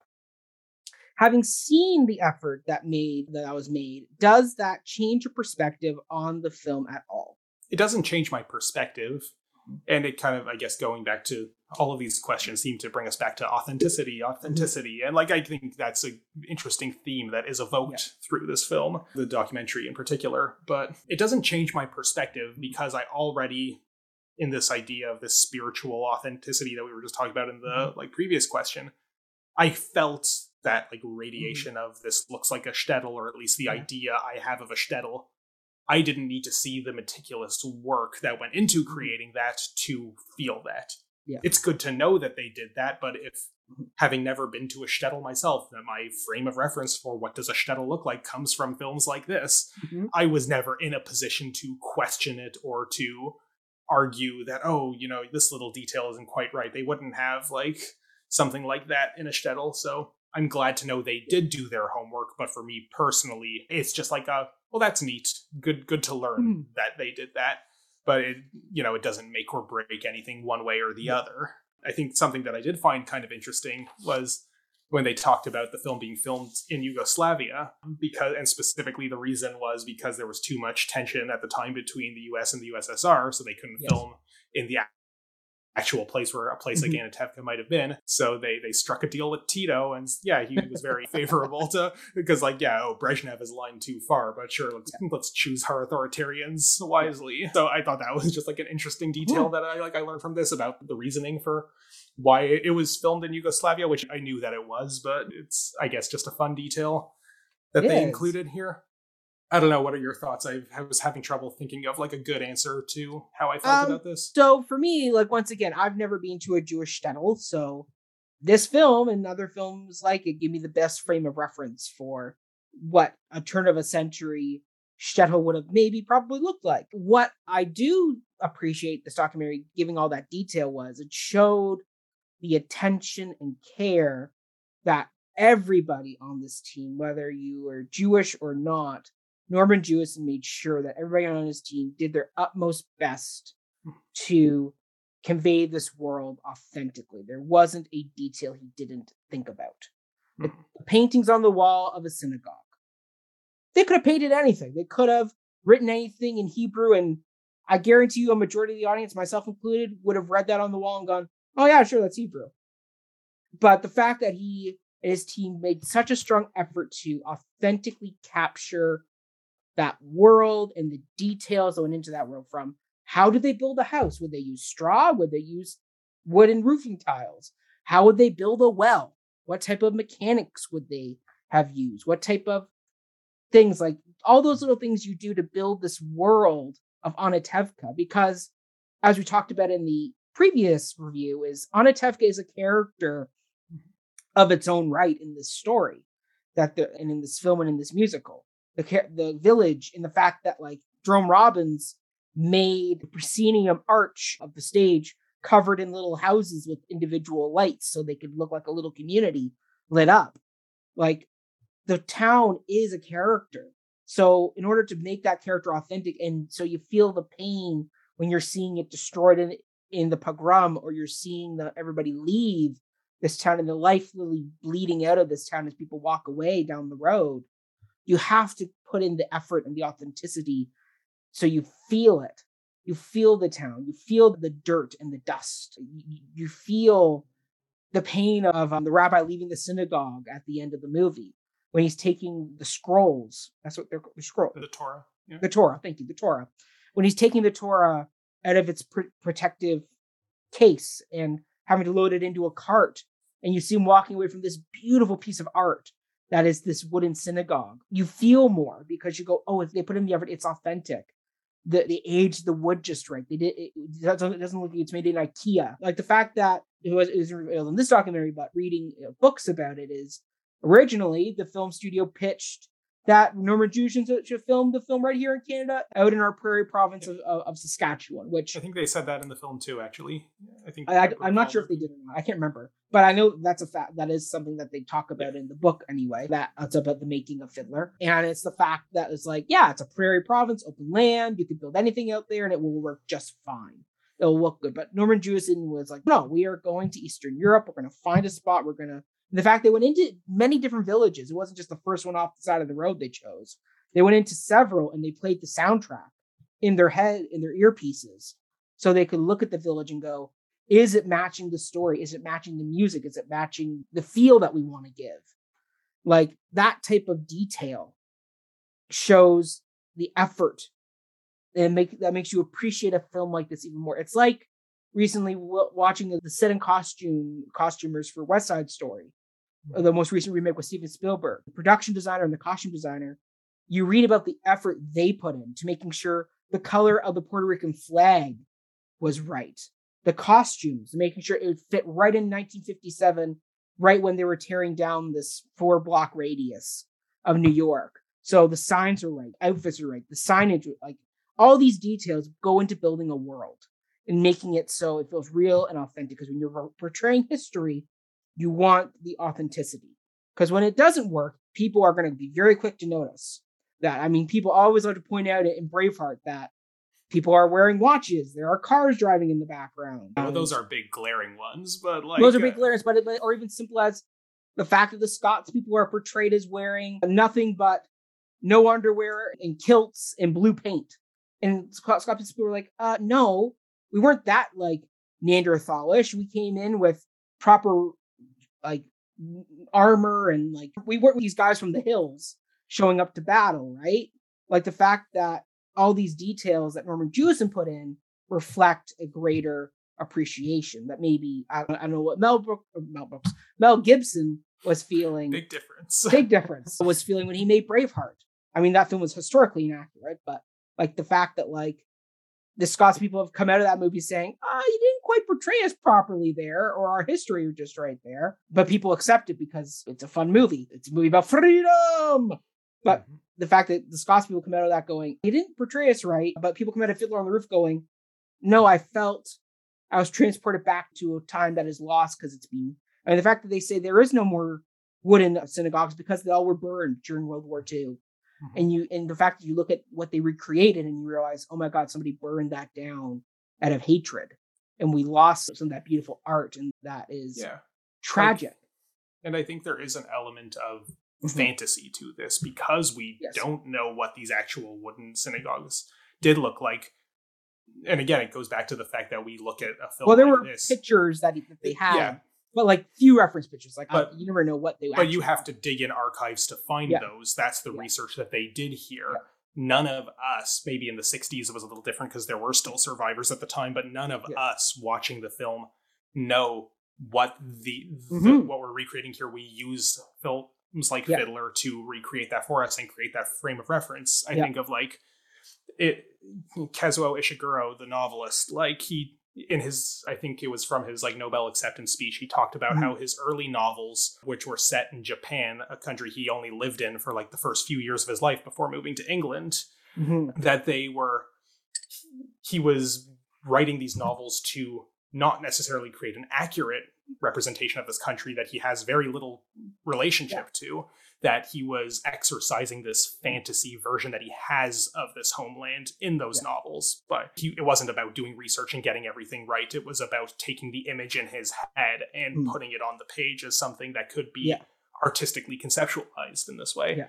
And I think for most of us, certainly today, but probably also for uh, definitely like the American audiences watching Fiddler, that we gravitate towards this image because it feels on authentic mm-hmm. and it's good to know that it is authentic in this way but yeah. if we found out through a documentary like this that it wasn't and they got all these things wrong mm-hmm.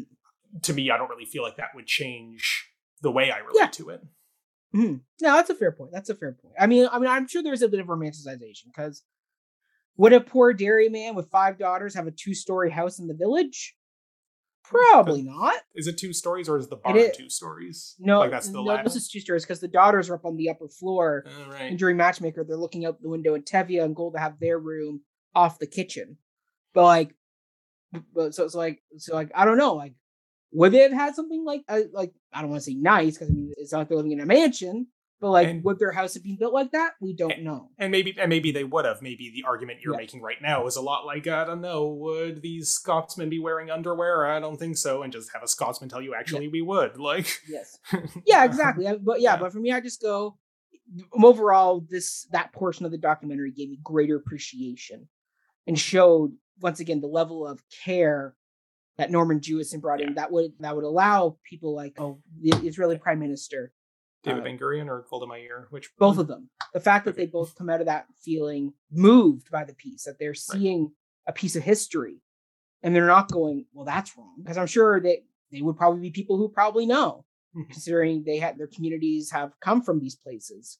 There's probably stuff they they've seen or whatever that they would know more than maybe Norman Jewison would. But the fact they come out of that crying and are affected by the piece just shows that there was nothing that was overly distracting. There was nothing that was so fantastical that it was like, well, that would never work. It's like, no, no, like this all feels authentic. It all feels, it's creating a world that you really can connect with and that you feel the pain for when it, uh, at the end of the story, when they all have to leave the village. So, mm-hmm. yeah.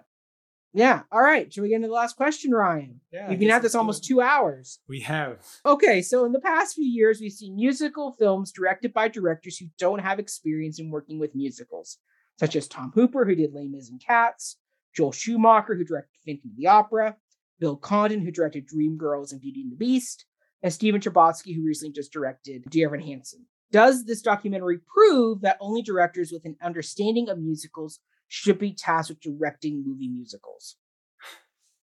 Ryan. Well, you're the expert in this more so than I am. I'll preface one thing that this might be another one that I want to volley more so to you to say your piece before I, but I will just say one thing that I thought was really funny since this, it wasn't necessarily explicitly an argument that the film is putting forward, even though they were very meticulous about just showing how much Jewison knew about musicals. Yeah. But there was, yeah, there was this scene. I'm trying to remember the context in which it came up, but it basically showed Clint Eastwood in the film Paint Your Wagon. Yes, where he's singing. Yeah, yeah about, about actors who would have yeah. who could have been cast in the in the film. Right. They were casting so leading up to this, and maybe Sinatra was going to play Tevye. And yes. But I think Clint. It's so funny that Clint Eastwood is the example they use here because he's he directed Jersey Boys. Like he has since become one of these directors. Yeah, that movie didn't turn out well either. yeah, so I, I, I, could have put him on there though. Yeah, I, I, just found that was like an interesting of all the people you could have picked. I thought, oh, there's an interesting undercurrent to this one there in particular. Yeah which I actually still haven't seen the film Jersey Boy, so I'm not in a position to comment on. It wasn't horrible, but it wasn't great either. Yeah. It's kind of middle of the road. Okay, but no, I want to hear, since you're the musical expert, what is your thought on this oh, one? Oh, I appreciate being called the musical expert. So for me, I go, what this film illustrates more than anything is having an understanding of music and musicality absolutely sh- is it should be an integral part of filming a movie musical because it affects everybody else in the team. John Williams is the one that really brings up the fact that like Norman Jewison understood music, so I could talk to him on a musical beat by beat level and understand what exactly we had to do. Like the fact they talk the simple act of to, of Topol or Tevye during If I Were a Rich Man climbing up a ladder to get to a second level or him stepping in a pile of horse dung uh, in his barn at the end of the song. All that is timed with the music, or the fact that when they went into a village, they were pacing out steps to figure out would this work logistically with the music. Like, and Norman Jewison was thinking about that. So he's like, okay, how do I go about articulating this? And I mean, Rob Marshall comes from a, as a choreographer, and you can see that in Chicago. Everything he does is with the musical lens, like that whole opening affair sequence with Renee Zellweger and her lover, where they're putting their hands on the door and they're in bed sleeping together. All that is timed musically. There are beats of taking off a belt. There are things you think about if you know musicals of, oh, I can't just have him walk up the stairs. If he's off from the music, it's not going to look right. So I got to figure out a way to mesh this together. And I mean, Tom Hooper, God bless you, buddy. But like his concept of singing live on set wasn't a bad idea. It wasn't because it because I mean I think it's a, actually not a bad idea to have actors sing live on set. The issue became was because he didn't understand music, he let the actors have free reign on set, meaning they had a personal accompanist in their ear playing, and basically afterwards the orchestra would have to go back in and try and match the performance mm-hmm. which you watch the documentary of that, the direct conductor's basically almost in tears because of how much it's like, okay, he speeds up in this bar, but then is shorter in this bar. It's like if you if you as a director don't understand the basics of that's a bad idea, you should rehearse the song and know exactly what version. Maybe you have three versions where you pause a little bit more here, you don't pause there.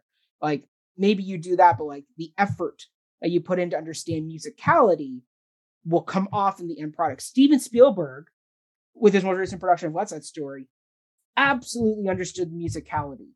He understood it like you watch that Tonight Quintet, mm-hmm. and just the movements that get made, like the fact that when the when the Jets and the Sharks burst through their doors of their meeting halls as they march toward the Rumble, it's all timed perfectly. So you feel that pow, the door opens and out they come like a rocket. Or Maria and Riff crossing each other in the street without realizing and they're sitting opposite each other little things like that that you would do because you understand musically how this all connects to each other.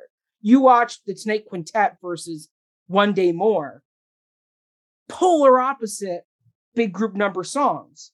Like One Day More, it's all awkwardly cut. You got really weird close ups of Russell Crowe. The Thenardiers are somehow in the bar, but not really in the bar. Like it, it doesn't capture the bigger picture. You watch the Tonight Quintet, and you feel the journey of all these people going off to the rumble while also the other people crossing paths with each other in this four block radius. Spielberg understood musicality how to cut and how to make that work. And norman jewison's the same way. You watch Fiddler on the roof. It's not like tom hooper where everything is close up you know we're going to look up topol's nostril the whole time. He understood cut wide cut in. When do I, and they talk about that in this documentary and they show judy garland's clip right? Because he directed variety shows. Harry Belafonte. When do you cut and close for a big note? When do you pull back and show the world or show the movement? Jerome Robbins and Robert Wise were the same way in the 61 version of West Side Story. When they're filming that opening fight in New York, the, oh, the prologue, it's all open. You can see the world that's informing this piece. Same thing to the Spielberg did the same thing. They understood go open, go wide, show the footwork, show the dance, show the power. You, he understood how to capture that movement because capturing a musical for a film is really hard to do. And they talk about that in this, where it's hard creating something that's musically done on stage and translating it onto film. Because they talk about how in 61 or whatever, there being another film of how to succeed in business without really trying. And they talked about how all those musical numbers were shot very proscenium, very kind of wide, let the actor move across across the shot like, like, like they're on stage. You watch Tradition or The Wedding Dance. There are some shots that are proscenium that are wide, but then as hmm. you see Norman Jewison, it's like, no, no, we'll have them cut in front of the camera. We'll have them do things like that to really kind of animate the shot and capture the capture it tight and you feel it. So I think this is a really good documentary showing what a good musical director understands when they come into a movie musical, which is they understand musicality and how that affects the way films are made and how important that is to the overall thing. Because when you're missing it, if you can really tell, and it's like, ooh, that just doesn't feel right. Like Rob Marshall, who did really great job in Chicago, also did Nine and Into the Woods. Hmm. I would say Into the Woods is better than Nine.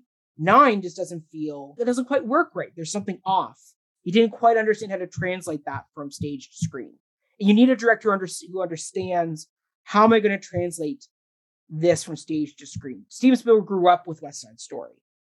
He grew up with the album. He had been thinking about this film for ages. Like, in, uh, like I'll be honest, in my head, uh, the movie musical I would love to direct is Parade by Jason Robert Brown and Alfred Uhry and Hal Prince, all about the lynching of Leo Frank. But anyway, like I know, like I, I in my head can picture, and I can, if I, I can easily storyboard for you a sequence from that film because I thought about it and I know, okay, Leo Frank's gonna walk up the stairs into his office during this song. These are the points we have to hit in the song because he has to come into the office and close his window to shut the people out. We want to be tight on him to feel that claustrophobic tightness. Same thing with if I were rich man. Like it's big, it's wide because Tevye is feeling aspirational, right? He's feeling like he's owning the barn. This is his domain, and he's imagining the world, right? But then you go in and watch "Do Do You Love Me," which is this beautiful duet between Norma Crane as Golda and Topol as Tevye. It's all shot almost handheld in mid in a mid range close up from like chest to head. It's very close and very quiet. It's a totally different performance. It's not big and bra- bra- uh, bombastic. Bombastic. Thank you. Like it is on stage. Like Gold on stage. When you listen to the recordings of Golda doing the "Do you what?" You know, like really big, and then like Norma Crane's is "Do I what?" Like it's subtle, and as a director, you would understand. Oh, I got to go small. I got to go.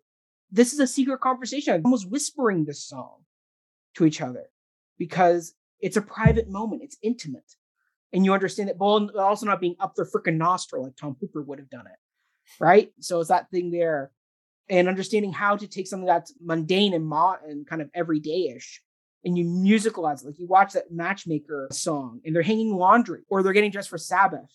All that is musically done. You watch Dear Evan Hansen.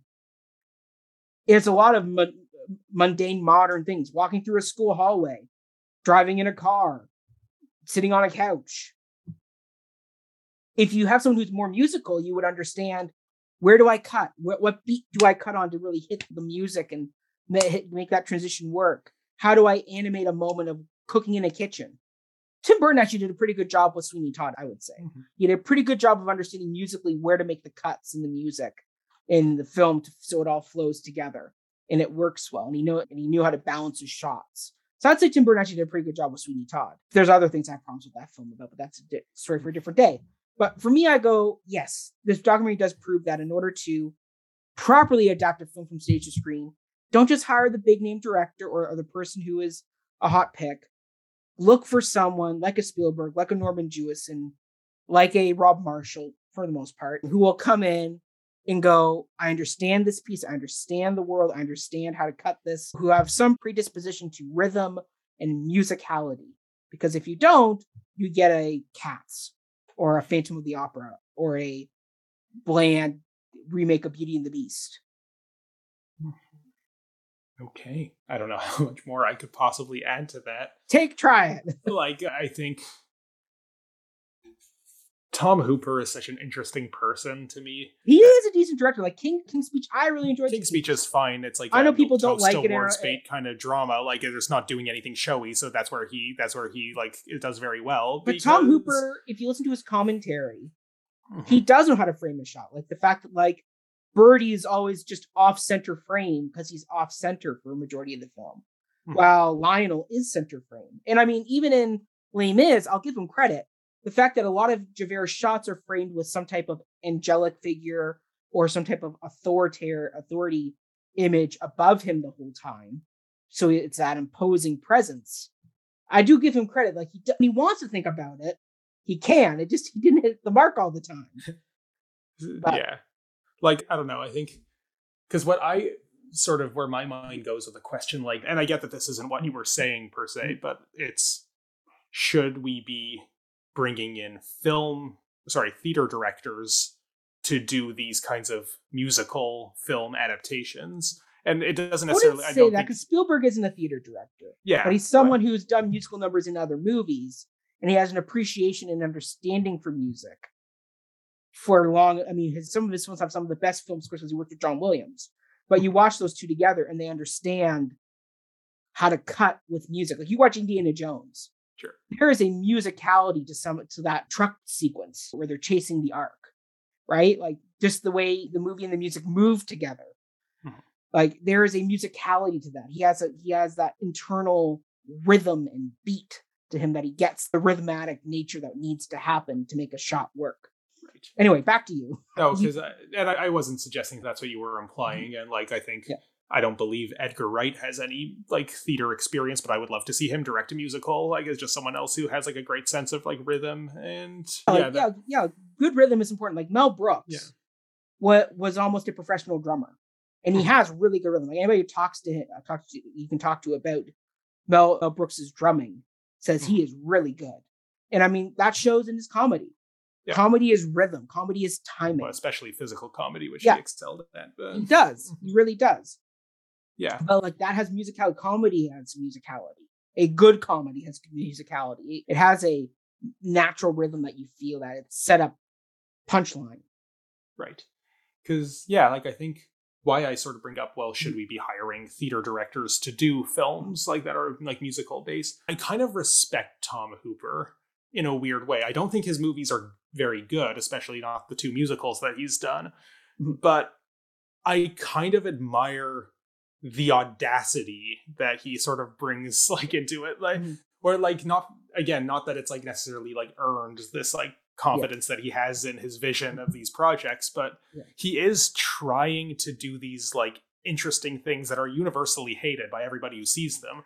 But like but I see him as someone who wants to marry the two media of film and theater Yeah. very in like interesting ways. And well, don't- that's why you sing live on set, right? Like, yeah, and that's why thing like, was create the authentic, so the actor has a cho- act, an acting choice on set of how Yeah. do I sing this? Because when you watch a live performance, Mhm. it there is acting choices. Like sometimes you'll like, like sometimes you'll rush as a part of the scores, so so so you can have an acting moment somewhere, right? Like absolutely, like uh, but a, a good example, of someone who is a theater director who didn't do well directing film was Susan Stroman, who did the producers. Mhm.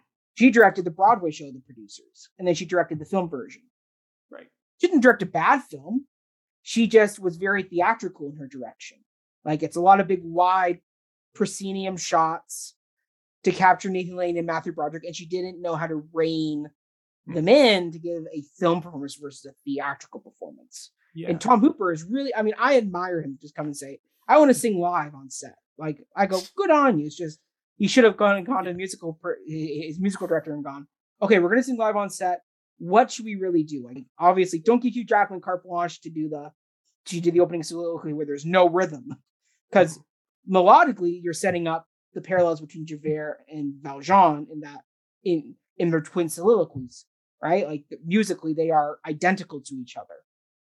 Mhm. And in order to get those rhythmic and melodic touch points, because like any musical score, music is used as a honing beacon tool to kind of inform the audience. But when you don't sing on rhythm, you're missing entirely oh, what is going on there. So, Mhm. hey, Yeah. back to you. I keep no, no, you. it's I- fine. I'm still trying to chew on my thoughts because, yeah, like I, I think the close-ups that you like Mhm. complain about in something like Les Mis, the 2012 Tom Hooper movie, to me, I see that as part of this idea of marrying the theater and the film. Like we're performing live on set, like theater, but we have the full range of cinematic camera angles that we can do with now he doesn't necessarily make as much good use of editing as we could hope because he stays in these very long cuts like but it's sort of there is something interesting about oh wow it feels like a stage musical but i'm up close and personal like a movie which you don't Yeah. get when and like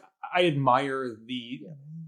there's something interesting about trying something like that like cats as much of a dumpster fire as that film turned Oh. out to be but you can't really do cgi in theater like where you i've no, seen a lot God. of well i know but I mean, I, I've seen cats is, is that it is human and that it is the lycra spandex. And No, there's but- something magical about that. but like i i don't know i think it's interesting to try because like i've seen a lot of theater at- that has attempted to do things like motion capture where you have like projected on the screen and I did it don't at think- York. Remember Midsummer I- Night's Dream? i remember and i saw another one pretty recently that i won't name but like Okay. but i guess yeah i kind of think there's something compelling about okay can you do a story with photorealistic cat mm-hmm. fur like yeah. this? Yeah, like no. it, it, looks terrible and it's creepy as all hell. And Release like, the butthole cut. Yeah, no, let's not. But yeah, like I, I just I don't know. I feel like people love hating on Tom Hooper because of the end product, which I agree is really, really un, yeah. underwhelming at best and disconcerting at worst but like I don't know, I feel like he's this interesting tragic figure to me of and the yeah, fact I that, mean like Les Mis is what had promise. I, I it did, I, and it was very like, successful. I was enthusiastic about that film. So it was, was nominated for Best Picture. I was rooting for it to win Best Picture over Argo because I do think there are merits in that film. I mean, what and I think tripped him up more than anything was he edited "I Dreamed a Dream," as he said, and he figured out the close up of oh my goodness, Anne Hathaway can hold the screen for the three minutes of that song perfectly. And then he went back edited the rest of the film. Because I mean, you watch the opening prologue right up until the Valjean soliloquy, and it's all beautiful, epic shots. Like you come out of the water and you pan down to the prisoners pulling in the ship, and it's all these big, wide, expansive set shots.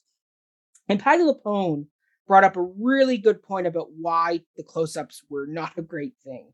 Because she goes, what what's missed when you don't do when you're always in close up like Tom Hooper chose to be is you're missing what's informing the song in the world. Like Anne Hathaway earned the right to do a close up of I Dream to Dream because we just watched her get fired. We've seen her sell her hair, her teeth. She's earned because like what more is there to inform you about by that point in the song? Like she's sitting on a bed in a creaky boat. There's not much more that can inform you in this. So that was earned. Like in mm-hmm. Fiddler, like, like there are moments when ta- when Norman Jewison chose to go in tight, like, like the fact that the Chavaleh ballet, that's all done in close up. That is all done with yeah him being in really tight close up, sitting on the cart, because then it fades into his memory as he's watching this ballet sequence, right? And he comes out and Hava's right there, up close, tight. Tom Hooper had, came in with a good idea. It's just he didn't. Once again, he didn't have the team in place to think about it and edit it properly to go, okay, what are we missing by doing all this in close up? Like you're missing the expansive shot, like the fact that Valjean's soliloquy is sung in a church. The whole thing about Valjean is he's talking to God. He's asking, What do I do? What have I done? Sweet Jesus. What have I done? Become a thief on the night, become a dog on the run.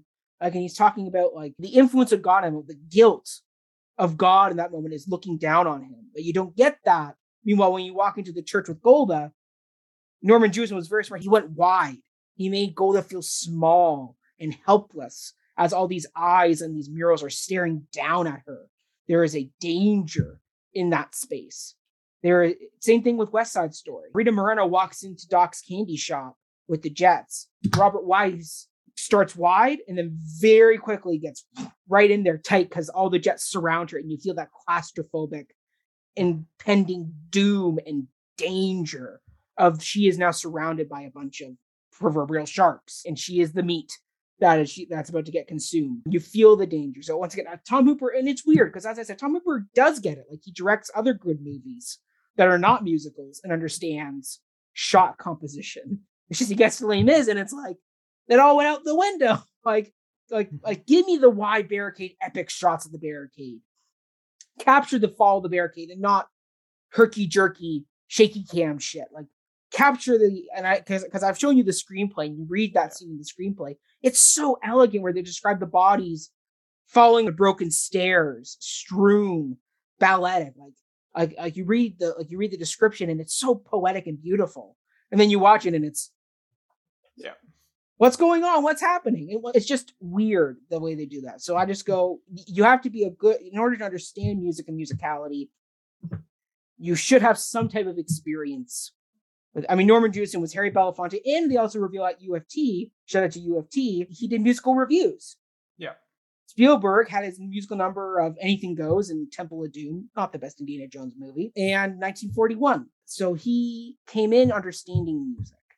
Rob Marshall was a Broadway choreographer who had who is now a film director. He came in kind of knowing what to do.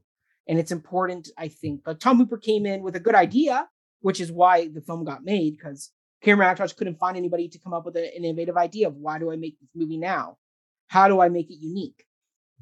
Homer comes in and says, let's sing it live. Brilliant. I agree. Brilliant. He just had a horrible execution of an idea, which like any director, right? You come in with a good idea. I mean, our director, when like we did Midsummer at York with computer generated Donkey Head, on paper and on, on in theory, it's a good idea. When you actually have to execute it, mm-hmm. It's a very different story. Yeah yeah, so I guess my answer just is pretty simple then. Like, I'm glad that they got Jewison, who knew a thing or two about music and rhythm and musicality, and he yeah. did a great job, and the film speaks for itself. Agreed. I, I guess this is all I have to say then. I think we yeah. can call it here unless you had more I questions you wanted to discuss. No, I am good. Ryan, can we safely announce that one of these days we'll do a Fiddler off the Roof commentary? I, I or, or, maybe a roundtable discussion. Are we done with Fiddler Ryan? Are we ever? I don't think we're done. During the Q and A of this documentary, yeah, Daniel mentioned that there was a third documentary that perhaps it's a little less specific about the musical itself, but I believe the title he said it was Shalom Aleichem, Laughing in the Dark. It's specifically something like that. Shalom yeah, Aleichem. yeah. So yeah. I, I don't know if we can justify if we're getting far removed from the stage show reviewing that on Cup of Hemlock Theater, but maybe one day we'll round out a Fiddler trilogy with that. But I have a feeling you and I will continue talking about Fiddler until the day we both die. We will. Maybe one day Ryan will have to have a pr- production produced by Cup of Hemlock as our first oh, live, our, as our first live performance. Uh, we'll talk. yeah. Stay tuned, everybody. No In the meantime. Ryan, give us a classic Ryan Barakovich send off. Uh, hard to find on social media, so just follow Cup of Hemlock instead. COH Theater on all platforms. If you're watching on YouTube, like, share, and subscribe. If you're watching Love on the podcast, do the podcast things. Uh, and yeah, yeah, you don't have to follow little old me. Mac, plug yourself. Well, I mean, you can find follow me at Mackenzie Corner on all social media platforms. Uh, if you are gonna try and reach out and connect with me there, just message me saying I'm this person I saw here because my accounts are private. I will likely let you in. It's just you got to identify yourself first. I'm not just going to add a random person. But you can follow all my musical antics with Before the Downbeat, a musical podcast where my co- where my co-host Autumn and I break down all types of musicals. We did Fiddler all the way back as our season two opener. We are now nearing the end of season four, on the road to season five. So you can definitely go back and check out our two plus hour breakdown of Fiddler on the Roof. In case so, you haven't had enough. Exactly. In case you haven't had enough, go do that. Why not? Have some fun. Yeah. So yeah, but other than that, everybody, thank you so much for tuning in and keep the fiddler with you at all times. Have a great rest of your day. Hi.